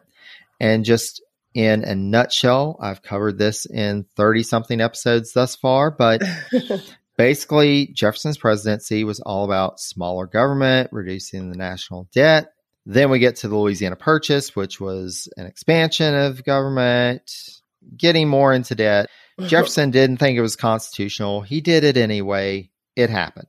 It's water under the bridge, you know? Guys, we have a lot more land now. Let's just not talk about it. Let's explore it, though, and bring me some mammoths. That's that's basically what everybody said to him. Just just focus. We'll find you some mammoths. Just just quiet down about that whole. We need another constitutional amendment to make this happen. Whatever.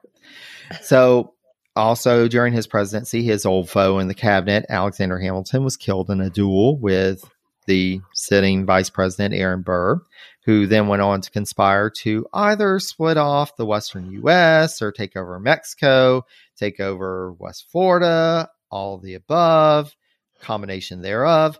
Who knows? It was the Burr conspiracy. We've been talking about it in the podcast. There's there's much more about that. Um, there was conspiring. That's that's what we can say for There certain. was some So Burr was up to he was up Some, to Burr- some conspiring. Burr was Burr was being shady. He was arrested. He was tried. He was found not guilty, and Wow. Jefferson blamed John Marshall for it. Hmm. Then we have the Chesapeake Leopard Affair, which was a drama off the coast of the U.S., which exacerbated tensions between the U.S. and Britain. Uh, I've got an the episode Chesapeake that- Leopard. What? Chesapeake Leopard, the USS Chesapeake, and the HMS Leopard. Ah, I love those boat names. Yes, they they they knew how to name a good boat back in the day. Except I hate there's something called the the alligator that I hate because when I'm trying to do research on like John Quincy Adams's fake pet alligator, the, all these boat things come up, and I'm like, you are not helpful. They did not think about search queries when they named these boats. Clearly not. they they did not have the foresight to think of that. Oh, oh, maybe it was a conspiracy. Oh, maybe maybe this was Burr. Clearly Burr's conspiring against conspiracy. Yeah, he created the filibuster Obviously. accidentally. This guy, you know, This somebody guy, really needs to do something about this him. guy. This guy. Well, Jefferson tried, and that didn't turn out well. But Yeah, so he farmed it out to his VP. exactly. Oh wait, no, that got rid of Hamilton. Yeah, Burr. That yeah. got rid of Hamilton. He he Ah. needed George Clinton to come in and and have a duel with Burr. You know. Oh, gosh. Make this. Anyway, so tensions are are ramping up between the U.S. and Britain. This whole idea of using commerce and economic pressure to influence foreign powers, Jefferson kind of pulls that out of the the files, and he's like, "Well, you know, let's let's go ahead and put in this embargo act. Let's really try to make this happen." Well, it was an absolute failure the end of his presidency was just everybody couldn't stand the embargo act. They were like, get rid of this. This isn't working. He ends up leaving the presidency. At this point, he had served two terms. He was like, I want to get back to Monticello. I want to get back to my gardens, my To my sheep. hobbies, to my sheep, all of this. take take the deadly ram Yeah. and just go home Yep. so he went back to Monticello. He continued to farm. He kept up a steady correspondence. He dealt with tons of visitors.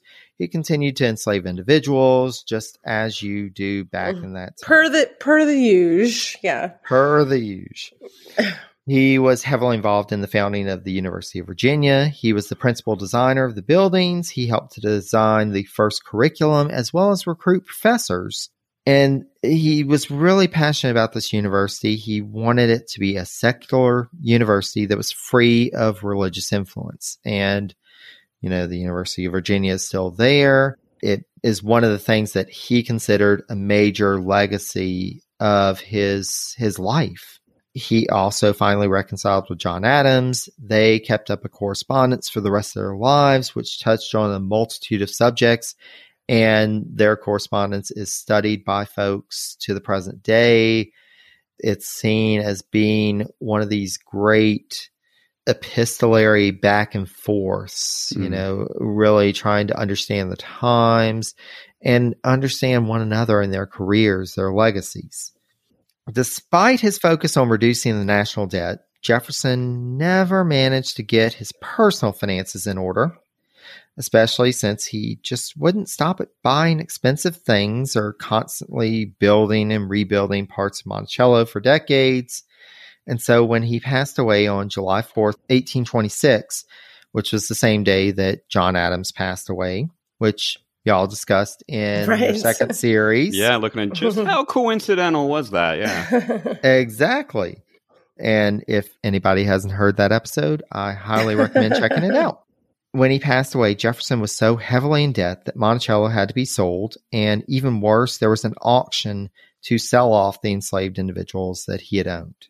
Though the Hemings family worked to save at least some of their family members, there were many individuals in this auction who were sold away from their families, never to be seen again. Jefferson only freed four individuals in his will two of whom were his own sons by Sally Hemings, so that people didn't realize that they were actually his own children. Jefferson wrote in his will that he was freeing them so that they can continue to serve their uncle, John Hemings, who was also freed in the will. He was one of the four. He said that he was freeing them so that they could continue to serve John Hemings as his apprentices. So he, even to the very end, tried to deny this relationship.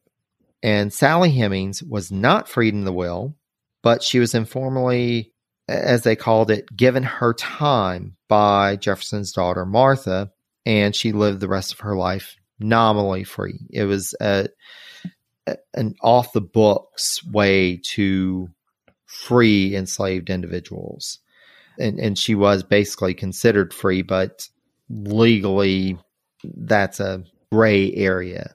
Huh. But that is the life and career of Thomas Jefferson. Wow. Wow. Well done, Jerry. Yeah, that was a great job condensing the all the big stuff. And I, I learned some things in there and it really put his life in perspective. I think yeah. Yes. And and we've already started to discuss this, but just going into our categories, and I think this is a good time to kind of just jump into the whole picture. So, this category looks at the overall career and character of the cabinet member. And just to let y'all know, um, since there are two of you, I will condense your two individual scores. You'll we'll have the average, and then we'll add it to my score, and that will be the total for this round. Oh, gotcha. Okay. All right. Or me and Howard can discuss and be one person, whatever's easiest. I already have the Excel spreadsheet set up. So. Oh, got it. You're good. Okay. I was yeah, going to say, yeah. whatever's easiest and less math for you. so, thoughts on his his life and career? I mean, who wants to first? I mean, Jefferson is is endlessly fascinating and when I think about his contribution to the United States, I I have a lot of questions. I wonder what if John Adams had written the Declaration of Independence? Would it have been just as good? Would it have made the same impact? Maybe. Um, what if Adams had won another term or, or Burr had won? And I mean, Jefferson's looked at as this great thought leader, but I, I it's hard to necessarily differentiate some of those thoughts from from Madison or others. So sometimes I wonder if his contribution to the United States has been overstated. Um, but it, it, it's it's tough to really think about that because he was such a large figure um, in the cabinet in creating this party um, and the party system and, and being the one to really go up against Hamilton as far as that. I don't know that anybody else could have done that in the way that he did. I, I don't know if Madison would have been successful as the public face um, in the same way that Jefferson was. That being said, um, I, I, don't know, ranking him is very hard. Looking at the the whole picture, um, I mean, when you look at his words about freedom and his ideas about the ideals of what America could be, um, you, want to rank him really high. I want to rank him high when I look at that stuff. When I look at the realities of his situation and some of the terrible things he thought and some of the things he did that helped pave the way for the Civil War and kicking the can of slavery down the road when it was well within his power to have done so much more than he did. I don't know that he could have fixed everything and and um, completely eradicated the institution of slavery in the United States, but I know that he could have done more than he did. Um, even if he just managed his finances better, he personally could have done more than he did. So it's it's tough. Um, I'm uh, so I'm supposed to pick a number between one and ten that talks about the whole picture of Jefferson. Um, yes, not just as a cabinet member, but as a, a a, a person. Wow. Yes. Yeah. So th- this is his entire life and career. And and we do have a category where we can get into more of the the the disgraceful parts of his okay. life. Keeping um, that in takeaway mind points. Yeah. Is good. um I mean I think I'll give him a 5. I think that his contradictory nature um, and the, the, ways he might have set things back might be balanced out in a way by some of his, his positive contributions, and that we can't just let all the bad stuff completely overshadow um, the positive parts of of his ideas for what the nation could be. Wow, Howard. So you make me feel a little better because I I thought mine was low, so I I feel a little better. Um and because I agree with everything you're saying, I really think that's a good point like to point out that could his shoes been easily filled by someone else around him? Um were his ideas that unique? Uh and um, he did have visions, you know, but he, like I said earlier, he never walked the walk. And so he just um, was very caught up and limited by his own institutions that he put in place and relied on.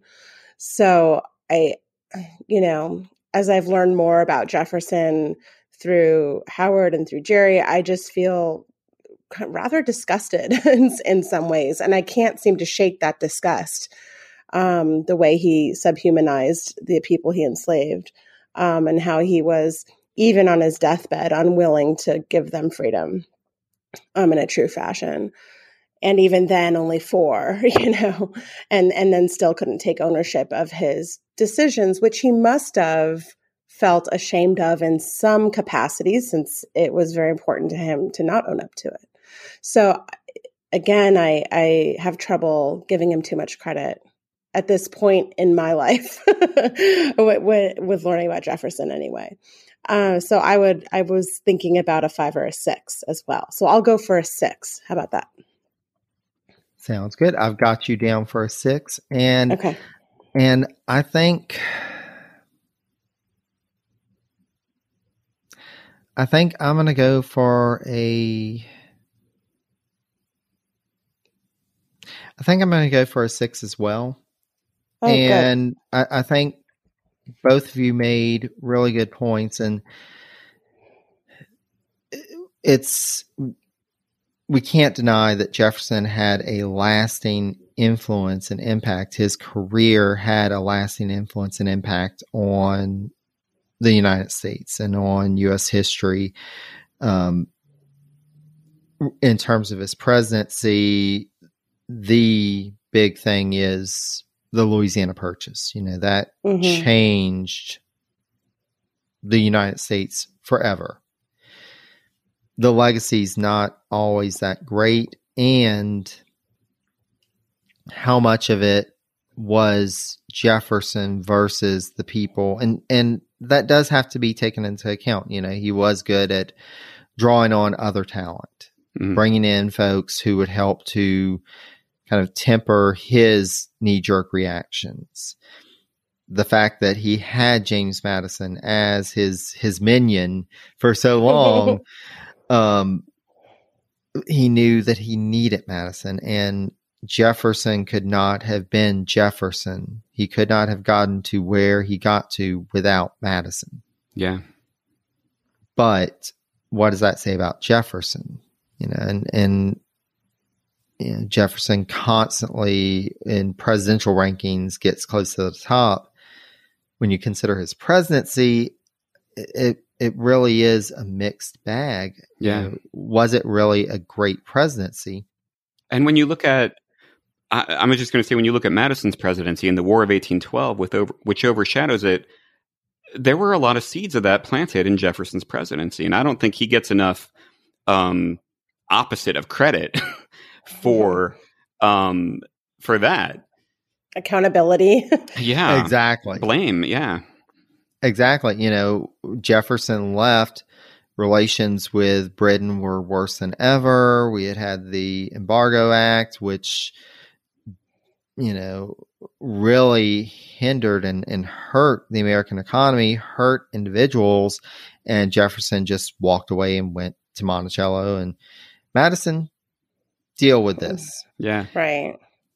Luckily, we are not evaluating his presidency. We're evaluating his time as Secretary of State, which gets us mm-hmm. to our next category, which is the go getter. The go getter in this category, we're looking at the impact of the cabinet member during their time in the cabinet. And again, 10 points maximum. But this is really thinking of that tenure as Secretary of State. So, what are your thoughts? So, I just want to clarify when you say impact, would a 10 mean they had a, a positive impact on the country or, or the administration or um, like uh, who would be a 10 like let's pretend that we're evaluating John Quincy Adams as Secretary of State, mm. and he did all this cool stuff, except you know maybe letting Jackson get away with taking over Florida. Um, and and he would be a ten, but someone who just really was terrible at their job might be a one. Is that kind of exactly? Yeah. So it it really is. You know, it, it's not even necessarily you know it, it really is this in terms of their role, you know, that they made an influence on the administration, they made an influence on policy, on the the way the nation went, because we do have our our hot seat category where uh-huh. we can really evaluate the the not so good things, but just you know in terms of their role as a cabinet member what was that influence and and or were they influential well i don't know howard I, I mean what stood out to me when jerry was talking about this segment was how he was in many ways learning the ropes um, after coming back from paris so just kind of um, whereas other cabinet members seemed to have more strings that they were pulling and more um, networking going on and more juggling. He seemed to be diving into it, but very much not as smooth of a juggler. Um, and that's just that was just my interpretation of it. Um, but I think it sounded like he he dove in and then learned the ropes and then um, and then applied that to trade, even though it was very unpopular, and just to find ways of of foreign policy without the war. You know, I, I appreciate that about him. That even though it was unpopular, he was looking for other ways of relating to the rest of the world. So what what so number? Um, oh gosh, I don't know. I need to hear what you're going to say, and then I'll give my number. No, that's not fair. That's a lot is of pressure. That not, is that cheating? A little. well, you know well, more about him. I kind of want to hear your input, and then I'll see if I agree, and then that might change my number. But right okay. now, I'm at a five. How about that? I'm at a five right now, but it might change after what you're going to say because you're more of an expert than I am. Well, I don't know if I'd say that, but I'm not even close to an expert. I'm not an expert at all. Let's just put it that way. which your perspective is uh, almost more valuable because of that to evaluate the things you've heard. And oh, that's an interesting. Things. That's a very yeah. interesting interpretation. But Um, when I look at Jefferson as as a Secretary of State, um, I mean, there's certain things that are against him. I mean, you know, nobody likes a quitter. You know, that's one. Um, and he was actively trying to undermine his administration. You know, when you when you take a big problem. yeah, when you take federal funds to basically create a newspaper trashing your boss, um, that's not cool. Uh, at the same time, he probably did broker quite a compromise that allowed for a national bank and move the capital to a swamp. Um, I mean, I, I think that he played well for a while, but then the the undermining of Washington is hard for me to get around. But I think yeah. that he was still very influential. I, I have to go with a six. So I don't feel so bad about my number. I'll keep my number. I just don't want to. I want to make sure I'm not way off. That's all. No. Oh no, I think you should sure be the I'm outlier. not totally misinterpreting everything I'm hearing. no, I, and and again, both of you made really good points. You know, and that's one of the things evaluating Jefferson as Secretary of State. He did lay the groundwork, you know, and again, you you rarely get the opportunity to be the first of something, and he was the first Secretary of State. He kind of set the the standard for it, and in terms of what he did, it he had successes. He had and he had an influence. He didn't have quite as much of an influence, and, and his influence with Washington seemed to wane over time.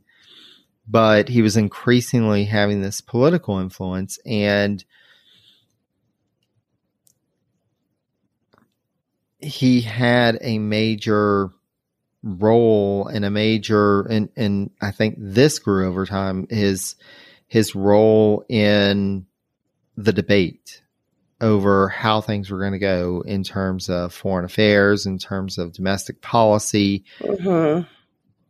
He may not have been quite as influential with the president, but he was increasingly influential with the movers and shakers. He had an increasing visibility and increasing profile. And so I think that we do have to acknowledge that, that he was a success in that way, even if he wasn't necessarily able to achieve as much in terms of steering the president. You know, and you still, mentioned, yeah, you you mentioned the debate, and I mean, thinking about like uh, uh, Lindsay Chervinsky's book on the cabinet, and she talks about how it was really a team of rivals. It sounds like Washington wanted that debate. He wanted mm-hmm. someone who was bringing ideas that he wouldn't necessarily have been hearing or having himself. Now, whether he ended up disagreeing with that and didn't like being undermined, well, sure. But in in having that debate and presenting those thoughts, I think he really was delivering for Washington uh, at the beginning. Absolutely. Well, and and you see in the later parts of Washington's administration when it becomes a very federalist leaning cabinet and and federalist dominated cabinet Washington doesn't have the perspective that he did in the early days of his presidency when he had Jefferson there making mm. those arguments when he had Randolph making arguments a little softer, a little more moderate. When he had these other opinions, it, it did play a valuable role in Washington's ability to lead. Now I feel like I need to change my number, Jerry. Yeah, I'm almost leaning toward a, a higher number I'm now. leaning but... towards a six or a seven now. it it is easily changed. Oh, good.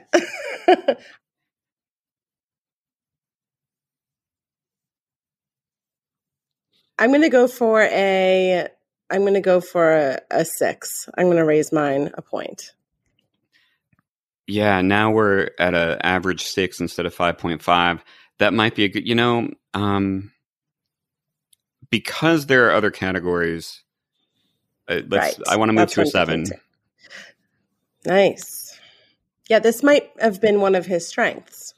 Yeah, but if Yeah. you disagree, after Jerry, after now's your Jerry's, time. yeah. You can change I- yours to I- a four now if you want. If you need to balance this out.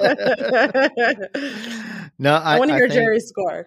I, I think I'm going to go with a seven as well. Wow. and, and just you know really thinking of this this really was a high point in jefferson's career and and i would say arguably in some ways maybe even more so than his presidency you know Mhm.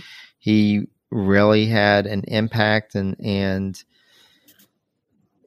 and again you know this this idea that he was the first and really established this office um I, I think we do have to take that into consideration And there was no Yeah. manual for it at that point. You know, he, he really was paving the road for that position. I mean, Hamilton probably wrote a manual at some point for it. Jefferson may not have read it, but right. but now we can get to the hot seat category, which discusses any disgraceful behavior of or actions committed by the cabinet member. And this doesn't have to be during their tenure of office in the cabinet. So in this category, we will be removing points. It will be mm-hmm. a, a penalty round. So All right. There's a lot of points I'd like to remove, Jerry, for for this category. Um, I think he showed disgraceful behavior throughout his life, uh, undermining women, undermining um, the folks he enslaved, um, and yeah, I and then again, yeah, his, some of his conduct, even professionally, um, was pretty disgraceful. So tell me how to remove points. Do I start at 10, like as a perfect human being, and then I go from there, subtract So- down? so you can remove up to 10 points. I see. Okay. Yeah. Man. and it's really tough and this is one of the things that that i discussed on an earlier episode um you know whenever you're whenever slavery is in the mix in this category. There is no there's no way to quantify it. There's no way to quantify the Exactly. injustice and and the the inhumanity of it Right. It's like, how could I leave any points at all? Yeah, you, Yeah. you it's can't kind say, of my, oh, my quandary. you can't say, oh, you had the statute on religious freedom. That's worth a hundred slaves. There's, yeah, you're right. You can't. right. Exactly. It just doesn't work that way. Exactly. It's like, yeah. and it ultimately comes to you know one of the things that I think of is just you know uh, of course somebody who enslaves individuals you know you're you're getting points in this round it really comes to you know adding in what else happened and and with Mhm. Jefferson there is there is a lot of quite a bit. other things. You've got, you know, the the Betsy Walker affair. Right. Where he sneaks into her room with, you know, he sneaks into her room without her permission. And this is a friend of his that he's um, completely brushing aside. It to me, it's that alone would would subtract a bunch of points. And then you add on Yeah. slavery, and then you add on, like you said, the Virginia notes uh, where he describes his slaves as animals. It's just it's disgusting. And then you add on, of course, an underage girl, not just an underage girl, an underage girl where there's a complete discrepancy of power, where she's in, trapped. Yeah. And then on top of that, you add on the the fact that he can't even own up to that. And then on top of that, you add on that he can't even free them civilly or all his slaves on his deathbed. You know, it's just so I'm going to have to take away all his points, Jerry. I'm sorry. I'm taking away 10 points. I can't.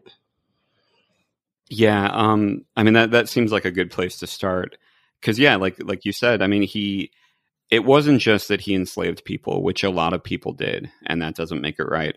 But he had these ideals about freedom, and he said a lot of things that made it very clear that he knew the institution was terrible. He knew it was. He wrong. knew the right answer. That's the thing. He he he knew the right thing to do, and he didn't do it. Yeah, and then and he and then did it did the bad thing in the worst way. yeah, Yeah. and he invented like a pseudoscientific rationale for enslaving human beings. Which impacted generations after that and and impacts to this day i would say. Yeah, and in many ways, he undermined the country that he helped declare independence for, not just in the administration, like funding a, a newspaper against it, but uh, yeah, writing the Kentucky resolutions that basically said if you don't like what the government does as a state, you don't have to listen to it, which was basically a way of opening the door to secession and, and civil war. So there's so much wrong that he did because in this round, we're not looking at the good, we're only looking at the bad. And when you look at all of these things, um, it's hard not to to take away ten points because, I mean, what should I only take away nine because he didn't actively murder people? Um, I, I don't know if it is negative ten Hitler. I don't know what we look at, but I think there's enough stuff that I, I would also take away ten points because the expectations of him are higher because of his brilliance, because of all the good things. When you look at the bad stuff, uh, you really do need to place blame on him. He was not a and product because of his he time. knew better and Yeah. because he knew better yeah, Yeah. And I am going to join y'all in the 10 points because just it was a an awful legacy. You know, it, it- there's so much there is a good legacy to Jefferson. You know, he, his expressions of freedom and human liberty have inspired so much good. But his words, his other words, also inspired so much evil and hurt so many people over the ages. I the individuals that were directly impacted, the individuals that were impacted by his legacy, I I think that his influence for all the good aspects of his influence, there was also just this awful impact, and I don't think that I- don't think that we can give him any less. I, I think it is justified. So, with that, he is uh, with the average of your two scores and then mine. That takes away 20 points. He's still got an opportunity to earn a few more points Mhm. because then we get to adding points for his tenure of office. So he served as Secretary of State from March 22nd, 1790 to December 31st, 1793. So rounded out, that gives him four points. And then we have our bonus rounds, which cabinet members can get one bonus point if they served in more than one full time cabinet position, which he did not, so he doesn't earn that one. They can get a bonus point if he if they served in a full time cabinet member position in more than one presidential administration. He only served under Washington, so he doesn't get that one. But Jefferson is the first cabinet member to earn the bonus point for becoming president. So he did at least achieve that. And that gets us to the grand total of 10 points for Jefferson. All right, ten points Wow. Gryffindor or Slytherin. I think might be more appropriate. I have such mixed feelings, you know. It's so hard because he he is inspirational in a lot of ways. Well, and now we've got to consider, after all I've shared about this, about Jefferson's life and career and what we've discussed, do you think that Jefferson is notable enough or impactful enough to earn a seat at the table of the Cabinet All Stars? I feel like I don't know enough cabinet members. Honestly, I don't. So I'm gonna I'm gonna defer to Howard on this one, and I'll um, tell you what I think after I hear from him. when I think when I think of all stars, I think of teams, and it's hard to consider him a team player. So I I gotta say, I mean, when it, it comes to a legacy of American history, uh, of course he's up. He's on Mount Rushmore, which I mean means not that much, but he's there. he's on our quarters and our two dollar bills, and he has a huge legacy, and he looms large. But should he be an all star among cabinet members? Um, just because he was the first? No, I'm going to say no. What about you, Jerry? What do you think? I I agree with that. I think that you know Jefferson stands out on his own, but in terms of his role in the cabinet, and and he did play a role in the cabinet, but it was almost this dissonant role in the cabinet. He he was the voice of the opposition in the administration, and so I I'm good with saying no to his earning a seat at the table. Although I imagine that will be very controversial in terms right. of listeners. I'm sure all of this is very controversial, you know, in terms of listeners, but I'll have to agree with you then. Um, I'm not as proficient as, you know, among all the cabinetry members, but I feel like if you're going to compare him, it, it is hard to be the best when you're the first. um, but it just seems like, yeah, there was a kind of a disconnect with his own role, like what he was, you know, with his own vision of himself. Sometimes he'd contradict and then go against Washington's, you know, it just, he seemed kind of all over the place, trying to figure out what his role looked like. Absolutely. I don't know. So I will say no as well. Absolutely. And, and that, that really gets to, you know, he, he established himself as Secretary of State. He established himself as a political figure during this time, but in terms of the administration, was he really was he really serving the administration?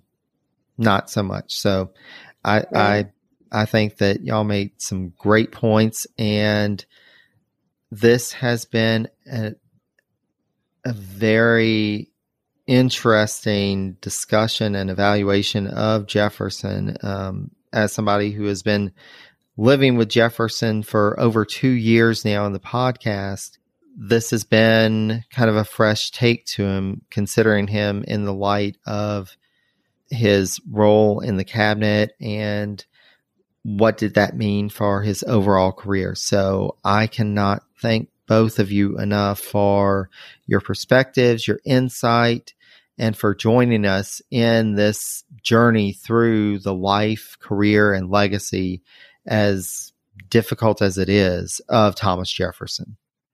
Well, thank you for having us. It, it was our pleasure, and it's always always fun to talk about such a complicated figure and and look at that complicated legacy and what that means, and you know think about America today and how it's still very complicated, and um, how Jefferson embodies that because it's it's a great gateway drug into American history and division and legacy.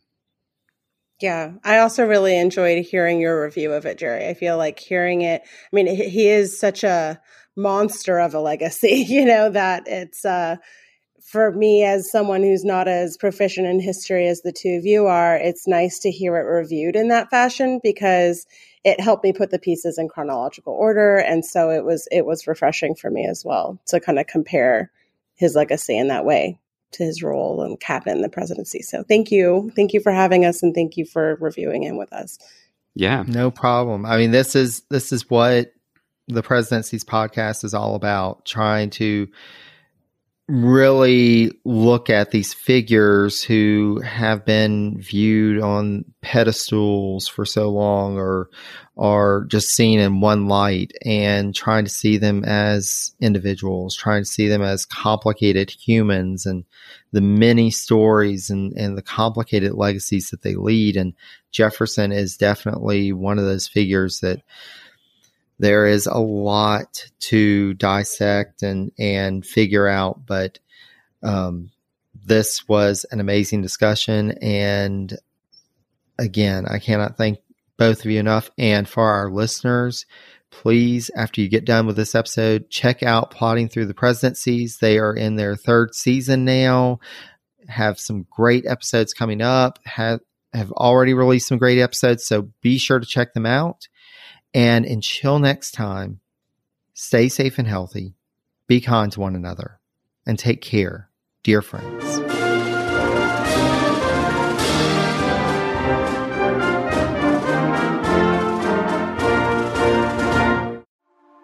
A news story gets shared by a friend on social media, or you catch a tweet that really makes your blood boil.